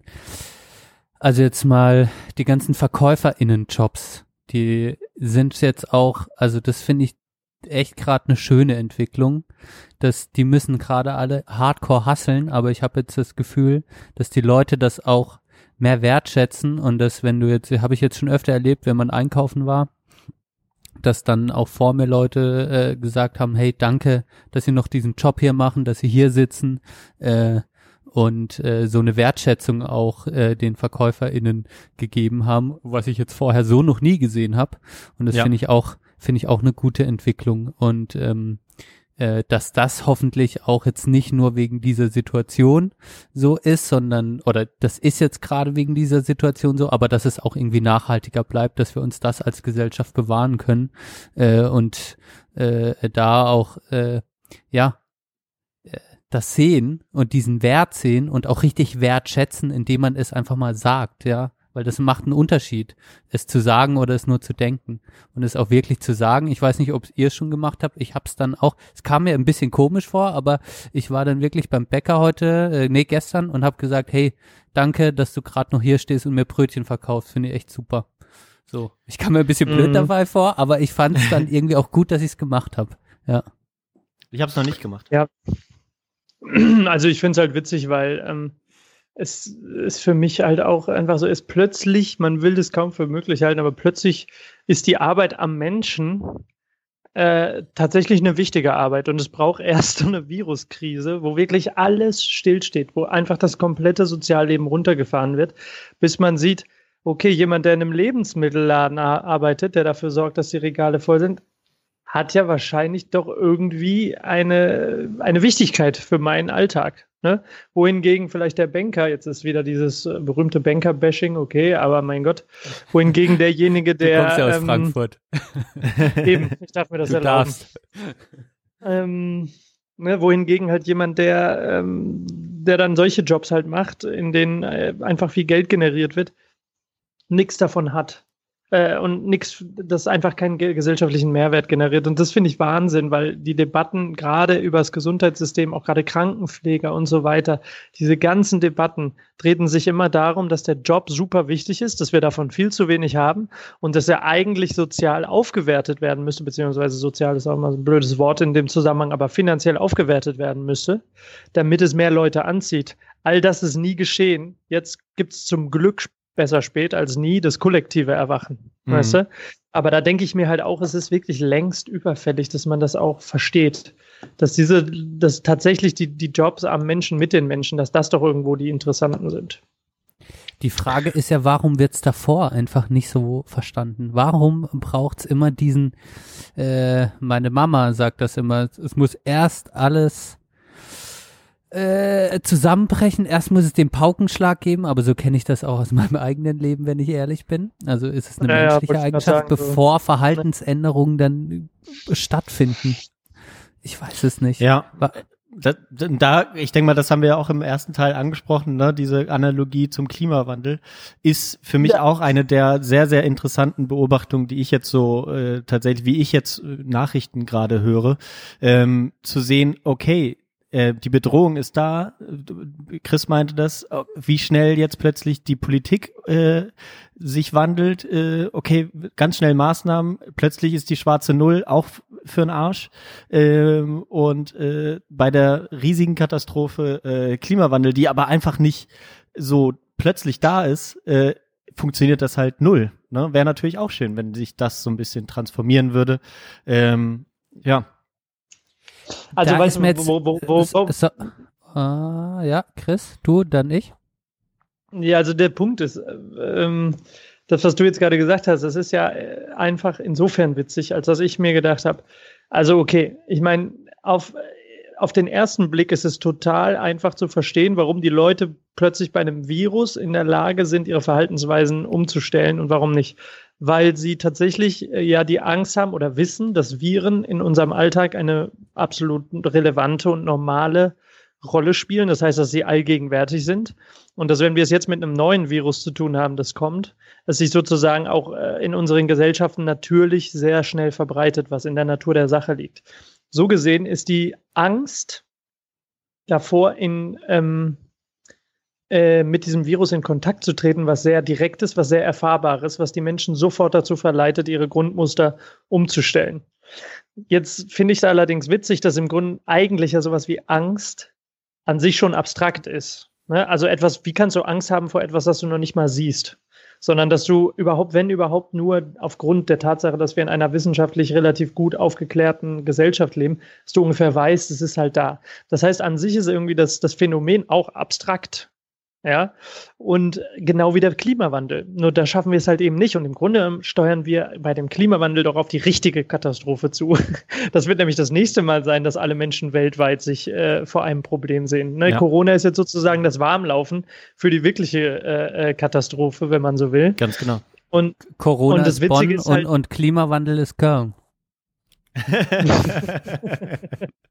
So ungefähr. Der kleine Vorzimmer. Der kleine Vorzimmer. Das schmucke Vorzimmer. Genau, richtig. Corona ist sozusagen das schmucke Vorzimmer zum Klimawandel. Sehr schön, ja. Und jetzt guckt man halt mal so, wie sich so diese Leute gerade in der Corona-Krise verhalten. Und es ist für mich einigermaßen klar, dass es irgendwie menschlich ist, sozusagen, wenn du eine direkte Bedrohung spürst oder das Gefühl hast, einer direkten Bedrohung ausgesetzt zu sein, dass du dann anders handelst und dass diese Bedrohung durch das Coronavirus durchaus direkter wahrgenommen wird als den Klimawandel. Das geht mir auch so, aber beides ist wissensbasiert. Beides siehst du nicht und beides ist nicht direkt erfahrbar, bis es halt bei dir ausbricht, meinetwegen. Ja. Und trotzdem gibt es diese Unterschiedlichkeit, ne, im Umgang damit. Und übrigens, Fun Fact, ich habe jetzt gehört heute Morgen, die Region Mailand, wisst ihr ja, Norditalien, da Lombardei und so, wo es jetzt richtig heiß hergeht mit dem Coronavirus, ist ja auch die Region in Italien mit den höchsten Verschmutzungswerten, so ja. Luftverschmutzungswerten europaweit. Okay. Und also Westeuropa vermutlich, oder? Also, ja. Ja, Westeuropa wahrscheinlich, EU-weit, sagen wir es mal so. Okay. Und tatsächlich ist es jetzt bei denen so, in diesen ersten 2-3 Wochen, ich weiß jetzt gar nicht, wie lange die Quarantäne schon anhält, aber Minimum 2 Wochen, oder Ausgangssperre, hat sich die Luft, ist der Stickstoff, oder was war das, Stickoxidgehalt in der Luft, also die Luftverschmutzung ist um 50% zurückgegangen. Krass. Um 50%. Ja, stell euch das mal vor, da müssen nur mal 2 Wochen lang die Leute zu Hause in ihren, ich meine nur, ne, die Belastung für die Leute, die da jetzt sitzen, ist natürlich hoch. Ich kann das auch verstehen, aber wenn du den ganzen Apparat einmal von jetzt auf gleich 2 Wochen runterfährst, hast du eine automatische Luftverbesserung von 50%. Ja, heftig. Das muss man sich mal auf der Zunge zergehen lassen. Und das, finde ich zum Beispiel, ist eine der großartigsten Verquickungen, die diese Corona-Krise vielleicht neben Solidarität und neben dem, was wir als Menschheit jetzt auch ein bisschen unter Beweis stellen können, nämlich, dass wir durchaus in der Lage sind zu kooperieren, was diese Krise irgendwie auch nochmal zutage fördert. Das ist ein Segen für den Klimawandel. Alle Flugzeuge bleiben auf dem Boden. Die Lufthansa hat eine Flotte von ein paar hundert Flugzeugen, irgendwie 500 oder sowas. Davon heben nur noch 30 ab. Ja, ist grandios. Für den Klimawandel ist das Beste, was uns hätte passieren können. Ich will da an einem Punkt, den du vorhin früher angesprochen hast, will ich nochmal anknüpfen und widersprechen, weil ich das nicht so ganz so sehe, wie du das beschrieben hast. Und zwar, dass die Menschen Angst vor dem Virus haben und deshalb direkt reagieren. Ich hatte das Gefühl, jetzt gerade, als es am Anfang rauskam, dass viele Menschen gesagt haben, ja, so ein Virus, was soll der mir schon machen, was soll da schon passieren, ich kann trotzdem noch zur Arbeit gehen, ich kann trotzdem rausgehen, dass das ein Gefühl war und auch eine Verhaltensweise, die jetzt am Anfang vorherrschte. Und ich hatte jetzt schon das Gefühl, durch die ganze mediale Propaganda oder den Eindruck, durch die ganze mediale Propaganda und auch die ganzen Promis, die sich dann dazu geäußert haben, die ganze Politik, die dann auf einmal restriktiv wurde und gesagt und immer mehr gestrichen hat und gesagt hat, ihr dürft jetzt nur noch das, ihr dürft nur noch das, dass das dann die Menschen dazu gebracht hat, ihre Verhaltensweisen zu hinterfragen, beziehungsweise zu sagen, okay, ich bleibe jetzt doch zu Hause für dieses höhere Gut, weil ich auch schon sehe, dass ja unser Eins, die jetzt nicht zur Risikogruppe gehören, dass die jetzt nicht so riesige Angst vor diesem Virus per se haben, aber dass jetzt durch diese ganze... Das sagst du so einfach so. Ja, aber ich hatte jetzt bis vor ein paar Tagen nicht das Gefühl, dass die Leute es am Anfang eingesehen haben, nicht zur Arbeit zu gehen. So das und in Freiburg hatte ich auch das Gefühl, dass viele Menschen noch extrem mobil waren am Anfang, als es schon hieß, bleib doch bitte zu Hause. Da sind ja, alle gut, noch okay, irgendwie unterwegs gewesen. Und da hatte ich jetzt nicht das Gefühl, okay, wir gehen nicht raus, weil da ein Virus ist. Ich habe da Angst davor. Das kam jetzt mehr damit, indem immer wieder einfach das auch betont wurde, medial und die Berichterstattung und auch die politische Stringenz irgendwie sich dann in eine extremere Richtung bewegt hat. Und den Rückschluss, den ich darauf ziehen möchte, ist, würde man das beim Klimawandel ähnlich machen, wäre mein Rückschluss jetzt, hätte das auch größere Auswirkungen dann auch, dass die Menschen sagen, okay, ich kann jetzt heute nicht mehr mit dem Auto fahren, denn ich darf es einfach nicht. Es ist verboten, weil sonst erwärmt sich die Erde und dann sind wir alle am Arsch. Also deshalb kann ich das verstehen. Also politische. Sorry. Nee. Nee, fertig. Ich wollte dich nicht unterbrechen. Passt. Ganz genau. Also was aber tatsächlich der große Unterschied ist, also ich fand das eigentlich jetzt einen interessanten Punkt im Vergleich zu Chris. Auch was einfach jetzt fehlt, ist eine Opposition, die sozusagen, also anders als es beim Klimawandel möglich ist, dass du sagst, dass die CDU sagt, ja, wir können das jetzt nicht so schnell machen, die Wirtschaft. Oder es gibt eine AfD, der auch manche Glauben schenken, die sagen, hey, der Klimawandel, den gibt's gar nicht, den menschengemachten. Aber beim Virus kannst du das nicht vorbringen, ohne dass dich jemand für komplett bescheuert hält. Oder wenn jetzt die CDU gesagt hätte, ja, wir müssen jetzt doch noch ein bisschen aufpassen, die Wirtschaft kackt ab, sonst stattdessen wurde von denen tatsächlich auch gesagt, ja, also wenn wir jetzt nichts machen, dann wird's für die Wirtschaft noch schlimmer, als es jetzt gerade ist, dadurch, dass wir das jetzt machen. Und genau das sagen ja seit Jahrzehnten Leute, die sich mit der Klimakatastrophe auseinandersetzen. Wenn wir jetzt nichts machen, dann ist das für die Wirtschaft noch viel, viel schlimmer. Und das ist so, glaube ich, dass jetzt so eine Opposition fehlt, der Leute Glauben schenken. Das ist einer der möglicherweise dann so der Punkt, wo sich das eben trennt. No? Aber ich verstehe jetzt das Argument nicht in Bezug auf das Coronavirus. Ja, bei Corona gibt es eben keine ernstzunehmende Opposition, die irgendwas gegen diese Maßnahmen jetzt gerade sagt.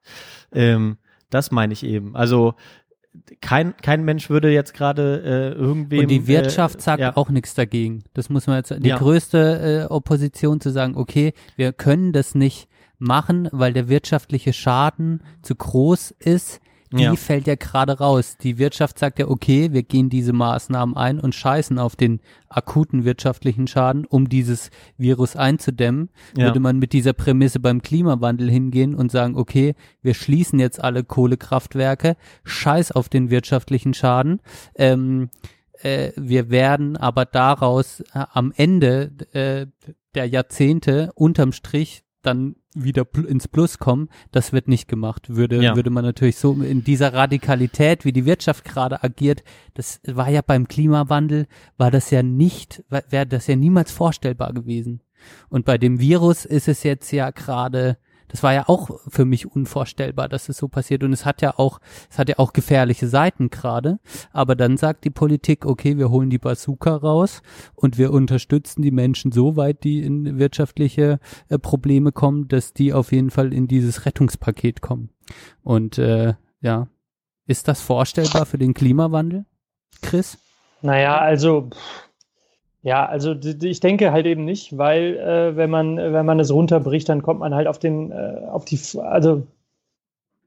dann denke ich, steht irgendwie im Kern der Betrachtung, dass klar, die Debatte um das Coronavirus dreht sich um die Frage, wie viele Menschen sterben werden müssen. Ne? Also hier geht es wirklich um so eine Frage, wenn man es mal ganz banal betrachtet, um eine Frage von Leben und Tod. Ganz gleich, ob man da jetzt mit betrachtet, wie viele Menschen denn tatsächlich wirklich betroffen sind von dieser augenscheinlichen Mortalitätsrate in Bezug auf das Virus. Aber ne, ich meine, man geht davon aus, das sind 0,3% oder sowas. Das heißt, 99,7% derjenigen, die das Virus bekommen, sterben daran nicht, aber wohl 0,3%. Jetzt muss man natürlich auch nochmal gucken, wie wäre diese Sterberate, wenn jetzt viele Menschen, massenhaft Menschen, keine medizinische Versorgung in Empfang nehmen könnten, dann könnte es natürlich auch sein, dass die Zahlen relativ schnell hochgehen. Aber letztlich ist das die Frage in der Corona-Debatte. Ne? Es geht um Leben und Tod. Dann lass mich da anmerken, was würde es dann in der Klimafrage auch eigentlich auch um Leben und Tod gehen? Ja, aber nochmal, wahrscheinlich, das ist ja der Punkt, das ist ja genau das Paradoxon, auf das ich auch hinaus will. Also früher oder später, also wenn du jetzt eine nationale Klimadebatte betrachtest, würde ich mal behaupten, dreht die sich, auch die angesprochene Opposition von Johann, die dreht sich halt mehr darum, dass man sagt, okay, wir können doch jetzt nicht so unverantwortlich Leute in die Arbeitslosigkeit drücken. Zum Beispiel die ganzen Kohlemitarbeiter, ne? Das ist so ein bisschen so die nationale Debatte. Die internationale Debatte ist für mich auch eine um Leben und Tod, nämlich wenn die ganzen Pazifikinseln absaufen oder wenn man jetzt unsere Begriffsdefinition von Leben und Tod vielleicht auch noch auf andere Lebewesen auf diesem Planeten ausweitet, dann haben wir eine ganz krasse Debatte von Leben und Tod. Jetzt kann ich natürlich den Menschen nicht nicht zum Vorwurf machen, dass sie jetzt mehr Empathie vielleicht haben mit dem, was direkt vor ihrer Haustür geschieht, als was irgendwo im Pazifik in irgendeinem Korallenriff passiert oder irgendwo im Pazifik auf irgendeiner kleinen Insel. Insofern ist es wahrscheinlich menschlich zu sagen, dieses Verständnis von Leben und Tod ist beim Klimawandel eine wesentlich abstraktere Frage als bei dem Coronavirus, wenngleich das ein Paradoxon ist, weil für uns geht, also für mich, mein Standpunkt, es geht in beiden Fragen um Leben und Tod. Die Frage ist halt nur, es ist eine Definitionsfrage. Und letztlich ist auch noch die Frage beim Coronavirus, wenn wir es jetzt eindämmen, so wie wir es gerade tun, ist es ja auch die Frage, ob wir es nicht schaffen, vielleicht, wonach es womöglich nicht aussieht, aber vielleicht noch schaffen, dieses Fiasko zu unterbinden, dass halt wirklich zigtausende Menschen gleichzeitig erkranken, vielleicht sogar Millionen Menschen gleichzeitig erkranken und dann halt extrem viele Menschen ohne medizinische Versorgung hierzulande sterben werden. Ne? Das ist, wie gesagt, so ein bisschen die Frage, die jetzt gerade so im Raum steht, ob wir das schaffen, die abzuwenden. Und da kann ich schon verstehen, dass da irgendwie gerade so bei den Menschen dieses Gefühl entsteht, oh, ist ja doch ganz schön greifbar, diese ganze Gefahr. Und beim Klimawandel entsteht die so nicht. Ja, mal ganz spitz formuliert, Johann, dann darfst du gleich, mal ganz Alles spitz gut. formuliert, hat der Klimawandel eigentlich das Problem, dass er nicht so direkt ist und nicht so direkt tödlich. Sagen wir es einfach mal so ganz blöde gesagt. Ich glaube, die Symptomatik des Klimawandels ist für uns Menschen nicht so schädlich wie die des Virus. Also wenn du das Virus hast, dann ist es möglich, wenn du jetzt vielleicht nicht zu den milden Verläufen gehörst, was du ja nie weißt, ist es ja möglich, dass du entweder gar keine Symptome hast, aber es ist halt auch sehr gut möglich, dass du Kopfschmerzen hast, Fiebersymptome, trockenen Husten und dass du dann im Zweifelsfall sogar nach einer gewissen Zeit von, 12 Tagen oder sowas dann Atemnot entwickelst. Und das ist ja relativ bedrohlich. Das kann sich ja jeder vorstellen, wie das ist. Wir alle hatten schon mal trockenen Husten, wir alle hatten vielleicht auch schon mal einen Moment mit Atemnot und wir hatten alle schon mal Fieber und Kopfschmerzen. Insofern ist das relativ greifbar und jeder weiß, es ist unangenehm. Beim Klimawandel ist die Symptomatik 20 Grad im März. 20 Grad im September, meinetwegen sogar 20 Grad im Oktober. Das veranlasst die Leute das veranlasst die Leute dazu rumzusitzen und zu sagen, oh nee, haben wir ein Glück mit dem Wetter dieses Jahr. Also ich habe wirklich wieder wunderbar, also wirklich Mensch, das ist ein schöner Frühling, du. Das ist schon so früh. Ja, also die Symptomatik des Klimawandels kommt uns Menschen vielerorts zugute. Und es hilft uns eigentlich eher, also es ist ja eher schön, wenn das Wetter gut ist. Also ich meine, wie viele Leute haben sich die letzten 2 Jahre über den trockenen, warmen Sommer gefreut? Ja, also es ist den Menschen kaum begrifflich zu machen, dass das eine Symptomatik einer globalen Katastrophe ist, die mit voller Wucht auf uns zurollt. Und beim Virus ist es einfach leichter. Es ist einfach leichter zu verstehen, wobei das grundlegende Paradoxon bleibt. Ne? Es ist beides Leben und Tod. Ist halt nur eine Frage des Abstraktionsgrads. Und vielleicht, ich finde auch nicht, dass man damit übertreibt. Vielleicht ist es dann doch ein Unterschied auch, so ein bisschen, ne, dass Corona uns dann vielleicht doch eher alle betrifft und die katastrophalen Auswirkungen der Klimakatastrophe finden sich eher im globalen Süden wieder. Ne, oder die, wo es tatsächlich um die Existenz geht bei uns, gibt's häufig dann vielleicht eher die Stimmen, ach, schöner Frühling, schöner Herbst, der Winter, ach, gut, dass kein Frost gab, brauche ich gar keine Winterreifen mehr.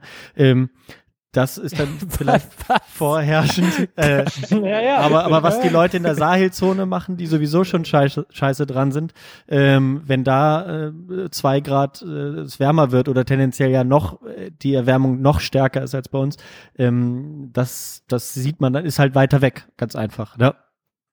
Genau. Aber ich finde, diese Situation, so wie sie aktuell sich halt darstellt, begründet auch wiederum, und das ist was sehr Positives, meiner Ansicht nach, begründet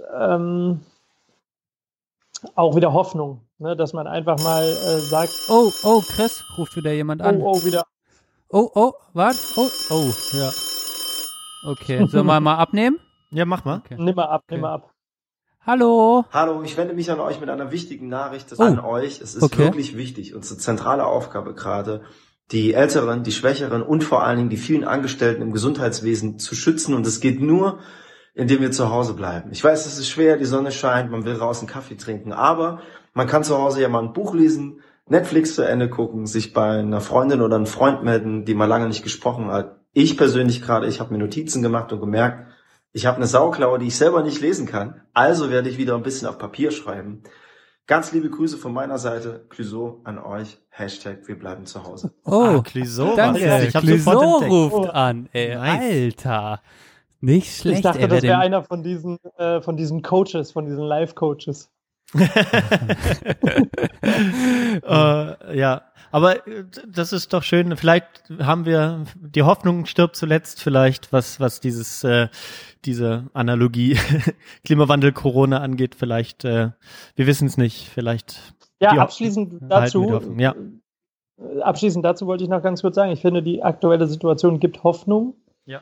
Dazu, dass es besser wird, weil man jetzt sieht, wie schnell wir alle handlungsfähig werden, und zwar im Kollektiv, weil man darüber hinaus eine weltumspannende Solidarität sieht. Du weißt momentan, und den Gedanken finde ich eigentlich ganz, ganz interessant, egal wo du hinguckst auf dieser Welt, alle Menschen stehen gerade vor dem gleichen Problem. Es ist vollkommen egal, in welches, also Zentralafrika ist noch weitestgehend unversehrt, aber es wird sich ja, ist ja auch noch eine Frage der Zeit. Jede Region der Welt steht gerade vor dem gleichen Problem. Das ist, macht für mich irgendwie ein Gefühl der Solidarität, kommt da auf. Wir sind alle als Menschheit vor diesem Problem. Und es ist ja auch wirklich dann die Frage, der mein Lieblingskanzler aus Österreich, der Kurz, oder wie heißt der? Sebastian Kurz? Sebastian Kurz. Genau, der hat auch gesagt, der hat ja eine Sache gesagt, wo ich ihm recht gebe. Auch die Globalisierung wird hinterfragt werden nach dieser Krise. Und das ist auch das, was Erik eben... Oh, wir kriegen einen Anruf, Leute. Noch einer. Oh, ja. Oh, das ist eine Bonner Nummer. Ist eine Bonner Nummer, glaube ich. Ach, hey. Ja. Ja, hallo, Sprechstunde der Belanglosigkeit. Ja, hier ist Frank. Ich wollte mich auch noch mit einschalten. Ah, super. Hallo, Frank. Hallo. Alles, ich höre jetzt schon eine ganze Weile zu, habe zwischendurch mal abgeschaltet, aber noch mich mal wieder eingeklinkt. Ich finde eure Diskussion super. Oh, jetzt hört man den Stream, musst du hinten ein bisschen leiser machen. Ich habe jetzt ausgemacht. Ah ja, super. Sehr gut. Ja, jetzt ist besser, ne? Also ja, eure Diskussion ist natürlich sehr interessant, und ich glaube, ich hebe jetzt den Altersdurchschnitt, sagen wir, immens insgesamt, aber trotzdem muss ich auch nochmal meinen Senf dazu geben im Endeffekt. Und das habt ihr ja auch schon mehrmals betont, denke ich, dass es uns alle betrifft, und es ist irgendwie jung und alt. Und das ist das Schöne, dass sich jetzt auch alle so ein bisschen solidarisch zeigen. Man merkt das auch draußen auf der Straße, auch beim Einkaufen. Es gibt natürlich den einen oder anderen Verrückten, der da immer noch das Toilettenpapier aus den Supermärkten schleppt, aber ich denke mal, die Masse ist verständlich und ist auch entsprechend, sag ich mal, dabei, die Sachen zu verstehen und auch zu akzeptieren. Und ich denke mal auch, jeder kann sich eigentlich zu Hause eigentlich ganz gut beschäftigen. Ihr habt auch schon viele Beispiele genannt, und also mir persönlich wird's auch nicht langweilig, muss ich sagen. Ja. Das ist schön zu hören. Vielleicht muss ich es kurz aufklären. Dass mein Vater gerade angerufen hat, das ist natürlich sehr schön. Bringt mich aber ein bisschen in die Bredouille. Aber es ist auch schön, dass wir mal einen alten weißen Mann bei uns in der Sendung haben. Weil tatsächlich, habe ich das vorhin schon erzählt, beim Laufen ist mir aufgefallen, dass gerade diese Gruppe sich gefühlt jedenfalls da schwerer getan hat, einfach so ein bisschen Abstand zu halten. Die sind dann mit breitbeinig in der Mitte des Weges gegangen. Ich bin auf dem Rasen lang gelaufen, um nicht zu nahe zu kommen und so. Da ist es vielleicht noch nicht so ganz angekommen, vielleicht bei dieser Gruppe der Menschen. Doch, ich denke schon. Also ich habe ja hier viele auch Nachbarn im gleichen Alter, sagen wir, die achten natürlich da schon drauf.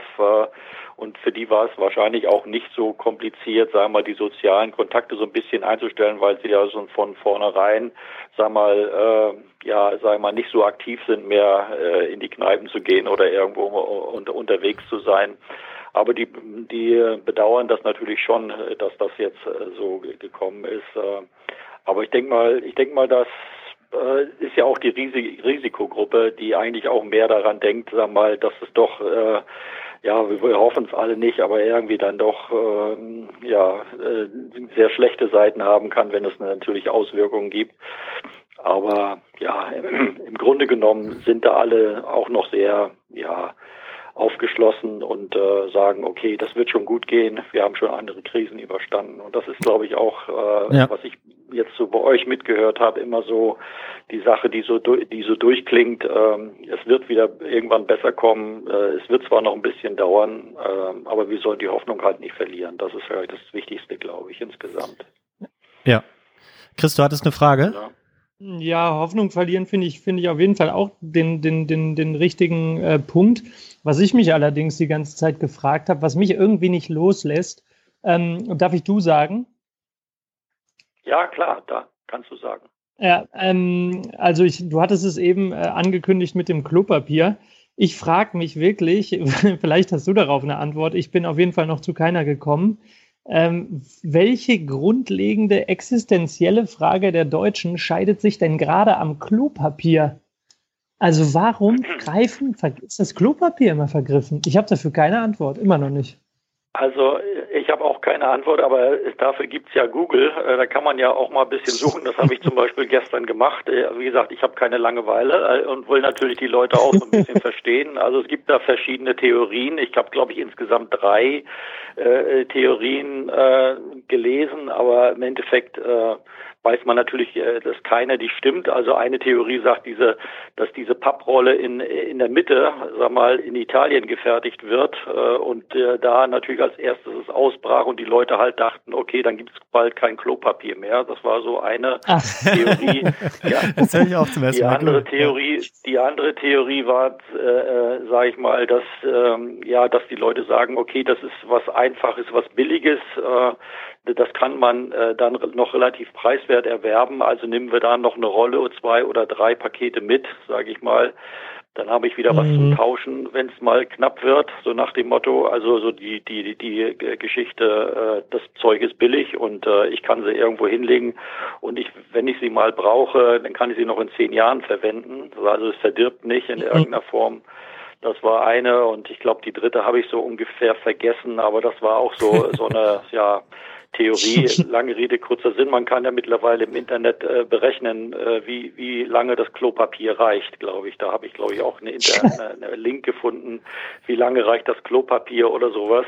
Und dann kann man seine 10 Rollen eingeben und dann gewisse Kriterien und dann kann man das berechnen, wie viele Tage das noch reicht. Ne? Also da kann man auch mal nochmal suchen. Ja, das schick mal rum, das tun wir noch in die Beschreibung. Suche ich nochmal raus. Insgesamt ist das eigentlich so ein gewisse Ängste der Leute und die versuchen sie halt mit sowas dann halt irgendwie zu befriedigen. Ja. Ach so, die letzte Theorie, die sagten, okay, auf Toilette gehen ist irgendwas Schmutziges und Und deswegen bereinigt das man das mit Toilettenpapier. Also ist es was Gutes, wenn man es hat. Ne? Also man kann das Schmutzige in irgendeiner Form beseitigen. Das war, glaube ich, die dritte Theorie noch, die irgendwelche Wissenschaftler oder Psychologen da rausbekommen haben. Also es war Psychohygiene, ja, nennt sich sowas noch. Ja, genau. Ne? Also im Endeffekt. Ja, ist das Phänomen, was wahrscheinlich in den Lehrbüchern dann irgendwann erscheinen wird. Und wenn ihr dann alle Opas und Omas seid, dann wird man noch mit drüber lachen und auch noch darüber erzählen. So denke ich mal, ne? Ja, ich finde es aber auch ganz interessant. Ich weiß nicht, ob es so stimmt. In Deutschland das Klopapier ausverkauft, in Frankreich Kondome und Rotwein. Das sagt vielleicht auch einiges. Das ist eine französische Lüge. Deswegen hat schmutzig wahrscheinlich. Deswegen hatte ich ja eben gefragt, welche existenzielle Frage der Deutschen sich darüber scheidet. Ne? Also das mit der Angst, mit dem psychologischen Merkmal, das kann ich alles verstehen. Aber ich meine, hat der Deutsche wirklich Angst davor, sich den Po abzuwischen, bevor er Angst hat, dass ihm das Essen ausgeht? Also diese weit gelobte Praktikabilität im Denken der Deutschen ist irgendwie nicht so weit, ist irgendwie nicht so ganz verständlich dieser Tage. Aber ja. Okay. Ja, aber sag mal, so eine Krisen bringen halt psychologisch auch interessante Sachen hervor. Und das wird nicht das letzte Phänomen bleiben, sage ich mal. Mal abwarten, was uns in den nächsten Wochen noch erwartet. Ich meine, da haben sich ja auch schon Leute geprügelt im Supermarkt, weil sie halt nur eine Kiste Klopapier bekommen haben. Ne? Naja, es ist halt... Gerade in der Krise sieht man ja, wie die Leute reagieren und was sie für einen Charakter haben. Das ist ja auch entscheidend. Ne? Also das muss man ja auch mal das so stimmt. Sehen. Ja, also dann vielleicht eine Sache, die auch positiv ist, dass wir, wenn es vorbei ist, wieder auch den persönlichen Kontakt vielleicht auch wieder wertschätzen, auch mit der Familie und so. Das ist ja wirklich komisch, dass man seinen Alltag so lebt und jetzt, wo es gerade nicht geht, dass man sich persönlich sieht, dann denkt man wieder, jetzt würde ich eigentlich gerne vorbeifahren zu meinen Eltern. War das sonst nicht der Fall? Ja. Das Gute ist ja, dass wir FaceTime und alle diese Sachen haben und als wir in den USA gewohnt haben, die 3 Jahre, war es ja auch nur so möglich und dann freut man sich immer mehr, wenn man sich dann nachher noch mal persönlich sieht. Also es hat auch, da sehe ich auch so meine gewissen Vorteile in dem Sinne, man lernt das wieder mehr schätzen in dem Sinne, dass man ja, sagen wir auch Angehörige hat, die man mal besuchen sollte. Das merkt man dann erst wieder, wie jetzt auch in der Krise, dass es einem besonders schwer fällt. Ne? Und auch so eine traurige Geschichte. Unsere Enkelin stand jetzt gestern vor der Tür 10 Meter ab und sagte, ich will Oma besuchen und fing an zu weinen und die Mutti sagte dann, nein, wir gehen jetzt, sage ich mal so. Ne? Also das ist dann natürlich auch so, dass was dann halt schade ist.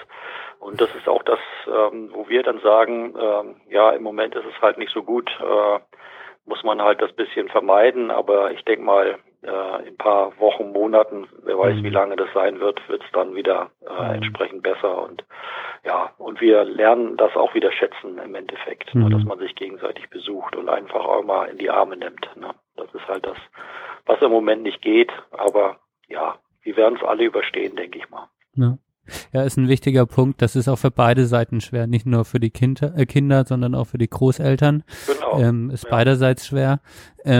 Jetzt hätte ich noch vielleicht eine letzte Frage an dich, weil du vorhin meintest, du hast auch was gegen die Langeweile. Was sind denn so die Dinge, die du gerade machst? So, wo kannst du dich auf was mehr konzentrieren oder was ist so dein Alltag?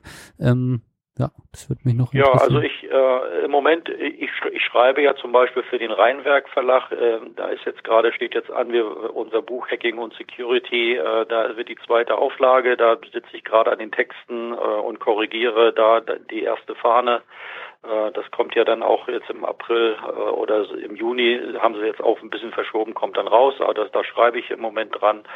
Ja, dann versuche ich natürlich auch weiterhin, ihr wisst, ich bin im Halbmarathon noch aktiv, also meine Läufe zu machen, gehe auch raus, solange das noch geht. Ja, und ansonsten Ja, also wie gesagt, mir war noch nie langweilig und denke mal, mir wird auch nicht langweilig. Ich finde immer was Interessantes, mal ein schönes Buch in die Hand zu nehmen. Das ist eigentlich das, was einen dann auch, sag mal, so ein bisschen am Leben erhält, sage ich mal so. Und ja, manchmal guckt man auch mal noch einen Film. Das ist ja das, was ihr auch macht. Im Endeffekt ist das kein großer Unterschied. Ne? Vielleicht noch im Thema, aber ansonsten geht's immer so weiter, ne? Bis man nicht mehr atmet irgendwann. Ja. Mensch, das ist ein Schlusswort, Frank. Ich find's gut, dass du weiterhin im Training bist. Ich bin auch weiterhin am Laufen und das tut auch gut, kann ich auch nur empfehlen, rauszugehen, ein bisschen joggen. Das kann man jetzt machen, sieht man auch vermehrt jetzt draußen. Ich sag mal, danke für deinen Anruf. Du bist auch total, du bist super in der Qualität, also auch echt gutes Telefon. Ja, danke für deine Worte und für, dass du dich hier mit eingebracht hast. Genau. Ja, dann macht's gut und macht eure Sendung noch ein bisschen weiter, ne? Und euch alles Gute. Danke, gut. Danke. Ciao, ciao. Ciao, ciao. Ciao. Super. Ja, guck mal. Immer wieder Spaß, ist immer wieder bereichern, ne? Zu was für Sachen man kommt. Da muss schon der Älteste in der Runde anrufen, um uns dann die witzigsten Statistiken mit auf den Weg zu geben. Ja, finde ich wirklich krass, was sich mein Vater gerade beschäftigt. Das freut mich aber. Ja. Und auch, was man jetzt so merkt, ist, das war bei Erik vorhin schon der Fall, dass dass das sowas macht mit uns, ne? Oder was so einbringt nochmal in die Runde. Sehr, sehr schön. Vielleicht dann die Leute, die sich darüber oder denen unsere Sendung zu langweilig wird, die werden jetzt ein bisschen mehr auf ihre Kosten kommen, vermute ich mal. Einfach dadurch, dass wir mal unterbrochen werden in unseren hin und her zustimmenden Dialogen.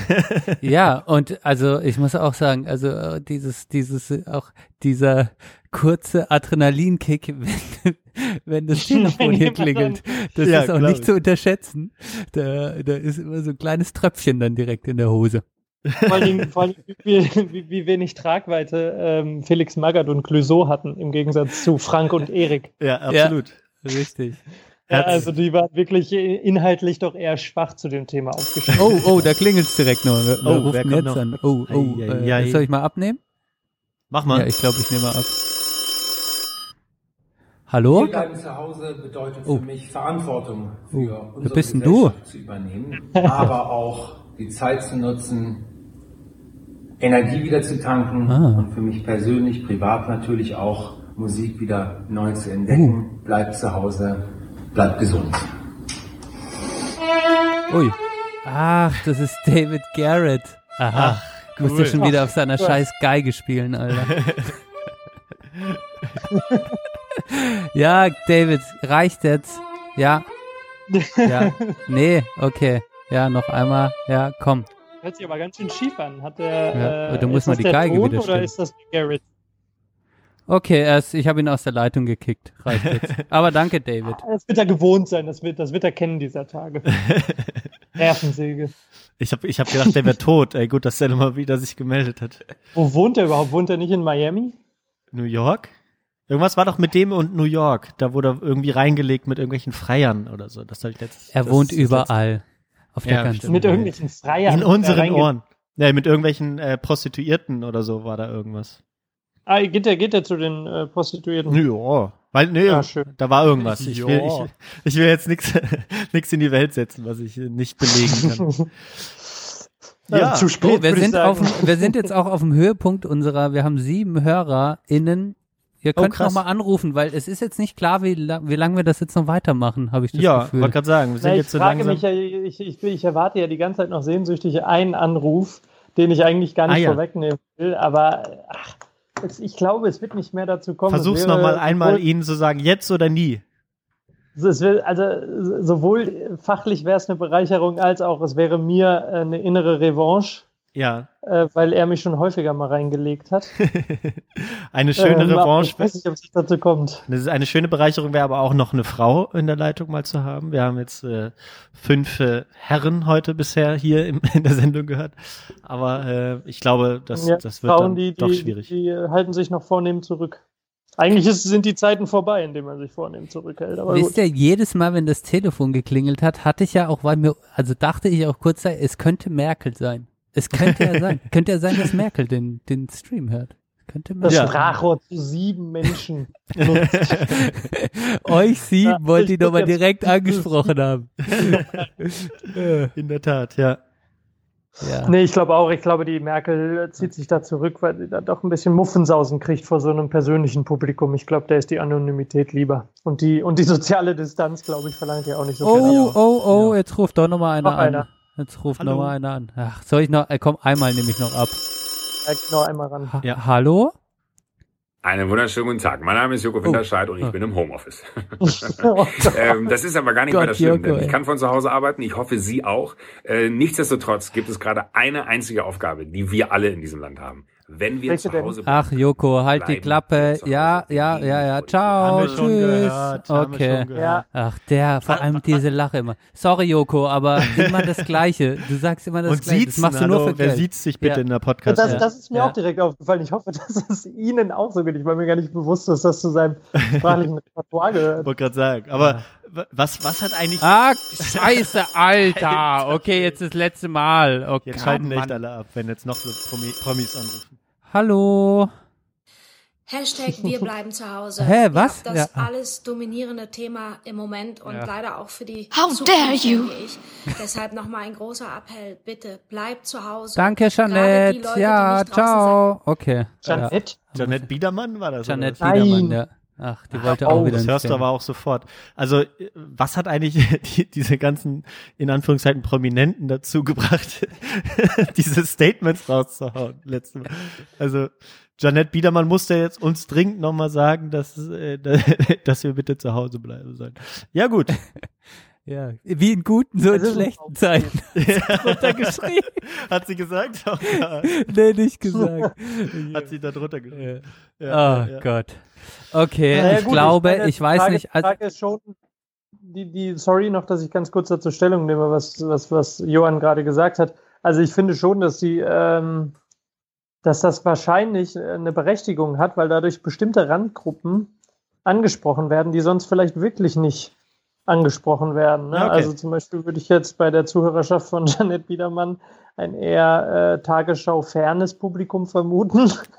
Oder vielleicht auch ganz nah, vielleicht liege ich da total falsch, das kann ich jetzt ja nicht sagen. Aber ich könnte mir schon vorstellen, dass da Leute angesprochen werden, die man sonst so nicht kriegt. Und das ist natürlich auch, das darf man auch nicht vergessen, aus Sicht des Stars, vielleicht mittlerweile B, C oder D-Promi, psychohygienisch ja auch super wichtig, nochmal wieder was zu sagen zu haben. Ich glaube, das sollte man auch nicht unterschätzen. Also es hat durchaus Wirkung für beide Seiten. In der Tat. Das ist gut. Mein Vater hat in der Zwischenzeit noch den Link, den können wir noch raushaben, bevor wir abmoderieren. Reicht mein Klopapier.de. Ah, super. Der Coronavirus-Toilettenpapierrechner. Ich habe hier noch Live-Updates von Verena, die hat mir gerade einen Zettel zugesteckt. Draußen singen gerade die Leute in Freiburg ab 18 Uhr Freude schöner Götterfunken. Oh ja. Echt? Ja. Stimmt, das habe ich gehört. Okay, Freude schöner Götterfunken. Das habe ich jetzt verpasst, aber da wird gerade draußen an den Fenstern gesungen. Das ist schön zu hören. Nimm es mal noch auf. Vielleicht geht's ja noch einen Moment. Ich habe gehört, die MusikerInnen sollten sich ihre Instrumente schnappen und das draußen filmen. Aber das ist auch so ein Ding bei euch in der Vire. Nee, so heißt das nicht bei euch. Wie heißt das da? Doch, die Vire. Ja, dass ihr das da überhaupt mitbekommt, dass bei uns gar keine Möglichkeit, glaube ich, sowas mitzukriegen. Ja, du wohnst einfach an einem riesigen Autobahnverteiler. Da geht das nicht. Ja, geht das Klatschen unter. Ja. Genau. Das ist so. Okay, aber ich glaube, wir bleiben, also es bringt jetzt auch nichts, die Sendung in die Länge zu ziehen. Genau, wir bleiben dran, wir können es dann nochmal nachmachen, jetzt funktioniert es ja alles. Ja, genau, also Telefon können wir vielleicht mal öfter einbauen und ja, ich finde das schön, wenn man da auch, manchmal haben wir auch die Rückmeldung bekommen, dass es mal Punkte gibt in unserer Diskussion, wo man, Johann, ein bisschen leiser bitte. Ja, ich mach gerade leiser. Entschuldigung. Geil. Genau, dass es manchmal Punkte in unserer Diskussion gibt, wo man gerne einhaken würde und ich finde das ehrlich gesagt auch sehr bereichernd, wenn man so, oder wenn wir es so besser schaffen, unsere HörerInnen einzubauen.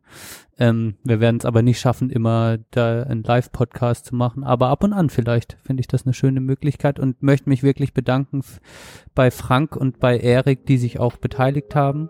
Ja. Ja, absolut. Danke. So. Und genau, wenn wir es nochmal machen, Chris, das hat ja auch mit dir ganz gut funktioniert. Mal gucken, wie sich das nachher noch in der Aufnahme gestaltet. Aber ich fand, das war jetzt auch völlig in Ordnung. Habe ich mich gut benommen. Gut benommen und ja, auch wieder tolle Analysen, was wir von dir gewohnt sind. Absolut, Chris. Ich bin gerne dabei. Ich hoffe, du merkst das.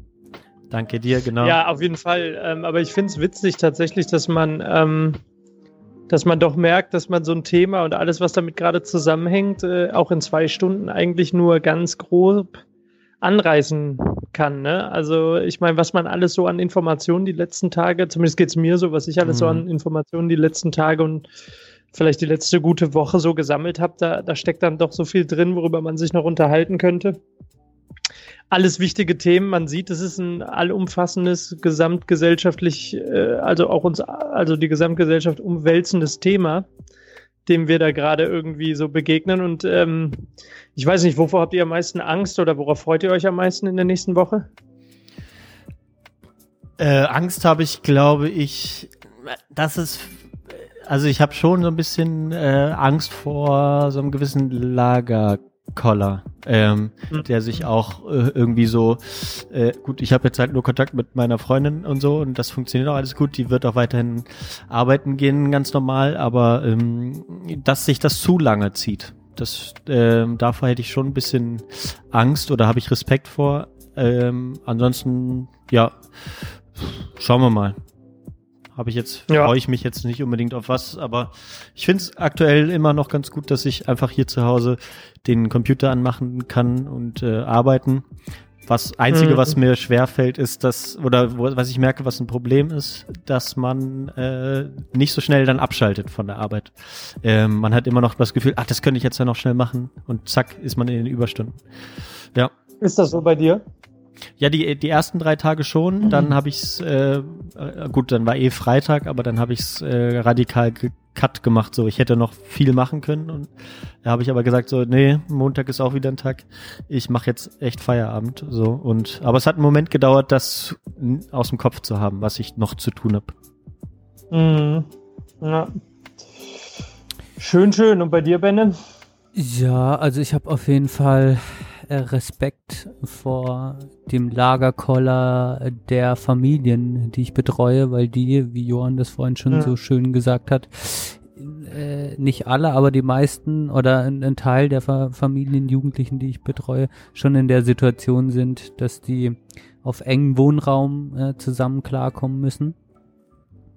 Da habe ich Respekt vor und habe auch ein bisschen, bin einfach auf Alarmbereitschaft, dass es da Krisen geben könnte, wo ich dann auch mich in irgendeiner Art und Weise einschalten werde.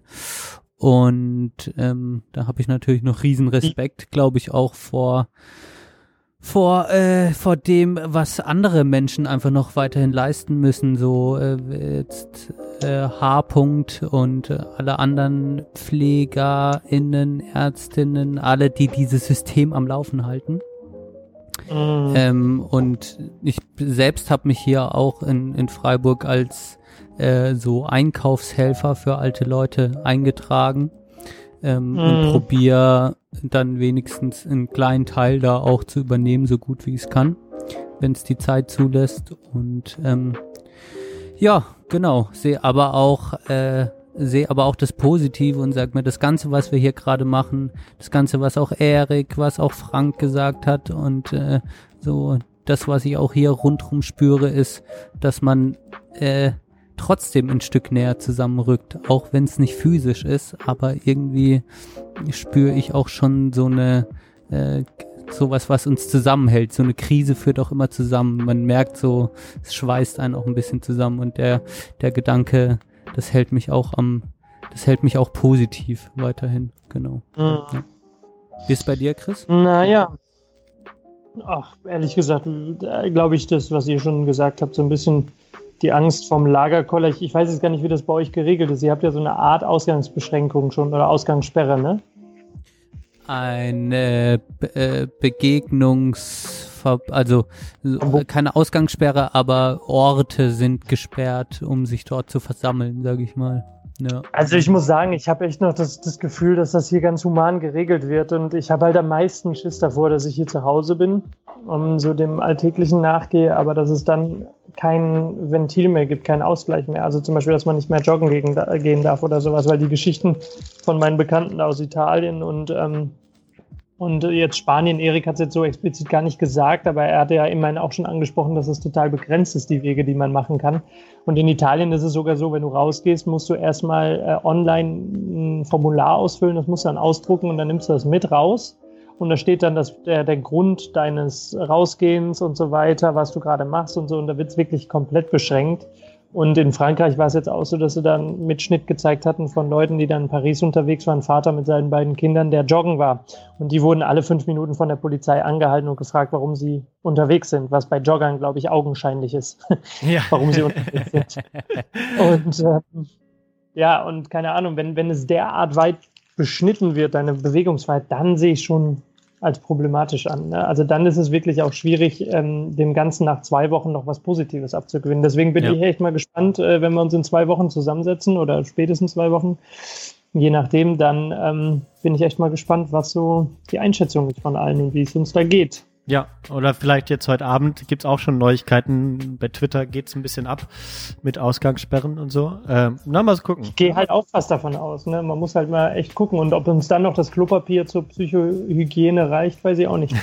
Das ist ein schöner Schlusssatz. Ihr Lieben, lasst uns noch 3 Songs auf die Playlist tun. Musik! Oh genau. Yeah, hell baby, yeah! Wer hat jetzt gerade als letztes gemacht? Benne, fängst du an. Oh my gosh. Ich nehme... Oh, das ist das Schöne. Manchmal habe ich mit Verena so Momente nach dem Essen. Da machen wir Mucke an und spielen uns einfach Mucke vor, die wir gut finden. So eine halbe Stunde, Stunde lang. Und von dieser Session mache ich... Clueso, weil du angerufen hast. Gute Musik von Clueso. Sehr gut. Das hast du angemacht oder hat das Verena angemacht? Wir haben davon gesprochen, wie das ist, also wie das ist, wenn du kiffst, ne? Ja. Und da meinte ich halt, das war ein geiles Kifflied, einfach immer, wenn wir mal einen aufgerollt haben, weil der halt auch davon singt, ich sitze so mit meinen Kollegen da und wir rollen einen auf und dann ist es irgendwie stimulierend und das ist auch ein chilliger Track. Auf jeden Fall ein altes Lied von Clueso, sehr schön. Ja. Genau. Und dann konnte das Verena nicht nachvollziehen, dass wenn man jetzt einen kifft, warum man dann auch noch hören muss, wie andere sagen, dass man jetzt einen kifft. Und dann meine ich halt, du hast einfach nie eine Kifferphase gehabt in deinem Leben. Nee. Du kannst es nicht verstehen. Genau, so ist es halt. Und welcher Song ist das denn? Gute Musik von Clueso, von dem Album Gute Musik. Na, das ist gut. Gut, gute Musik halt, ne? Genau. Christoph. Ja, ich weiß nicht, haben wir eigentlich schon was von den Fugees auf unserer Liste? Nein. Nein, dann wird es höchste Zeit. Da gibt es ja auch ein passendes Lied mit dem passenden Titel. Das habe ich mir nämlich gestern mit meiner Freundin angehört. Killing Me Softly passt vielleicht zum Thema. Von den Fugees. Ein bisschen Evergreen, ein bisschen, um wieder in den alten Scheiden zu schwelgen und gleichzeitig auch einen Bezug zur Aktualität herzustellen. Das finde ich gut. Du guter Mensch. Warte, Johann, bevor du deins raushaust. Bueno, chicos y chicas. Nos estamos despidiendo, pero no para mucho rato. Ya volveremos a estar con vosotros discutiendo de las cosas de la vida que nos importa de verdad. Con vosotros. Os queremos. Puta. Das ist gut. Dann mache ich noch was, eine kurze Erinnerung. Ne? Was habe ich heute gelesen? In Griechenland darf man sich nicht mit mehr als 4 Personen gleichzeitig im Freien aufhalten, ähnlich wie es in Freiburg ist. Aber an den europäischen Außengrenzen sind Leute mit über 20.000 Leuten draußen in der Freie, wie sagt man das? Draußen? Im Freien. Im Freien. Und da gibt es ein schönes Lied von einer von mir sehr geschätzten Künstlerin, MIA Borders, die das auch so ein bisschen aufgreift. Das mache ich noch auf die Playlist. Und vergessen wir das nicht. Und ich freue mich aufs nächste Mal. Schön, dass ein paar Leute zugehört haben. Und es hat Spaß gemacht, auf jeden Fall. Danke, Benne, für deine großes Engagement bei der Einrichtung des Ganzen. Danke sehr gerne, euch. Sehr gerne, danke. Danke, Chris, fürs Dabeisein, ganz genau. Ich habe meine Freundin den ganzen Tag aus dem Haus vertrieben, die durfte ihre eigene Wohnung nicht betreten. Okay. In nunmehr 2 Stunden und 18 Minuten, das muss jetzt mal ein Ende haben. Ganz genau, ja. Machen wir das so. Belohnen Sie mit einem guten Essen. Gut. Mach ich. Oder mit was anderem, ja. Okay. Mal schauen. Johann, mach nicht gleich den Stream raus, ich mache jetzt die Abmoderation-Sounds, okay? Okay. Gut.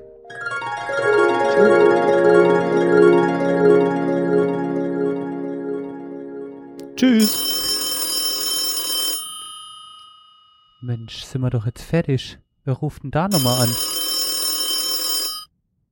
Hallo? Oh, Reinhard. Mensch, schön, dass du jetzt nochmal Tschüss sagst. Mit jenem billigen roten Hand. Du bist ja jetzt Zeit noch wach. Heute trinke ich meinem Freund nach. Wir hören uns doch alle gesund und munter wiedersehen, Freunde. Also, macht sie meine Frau und ich. Wir bleiben zu Hause.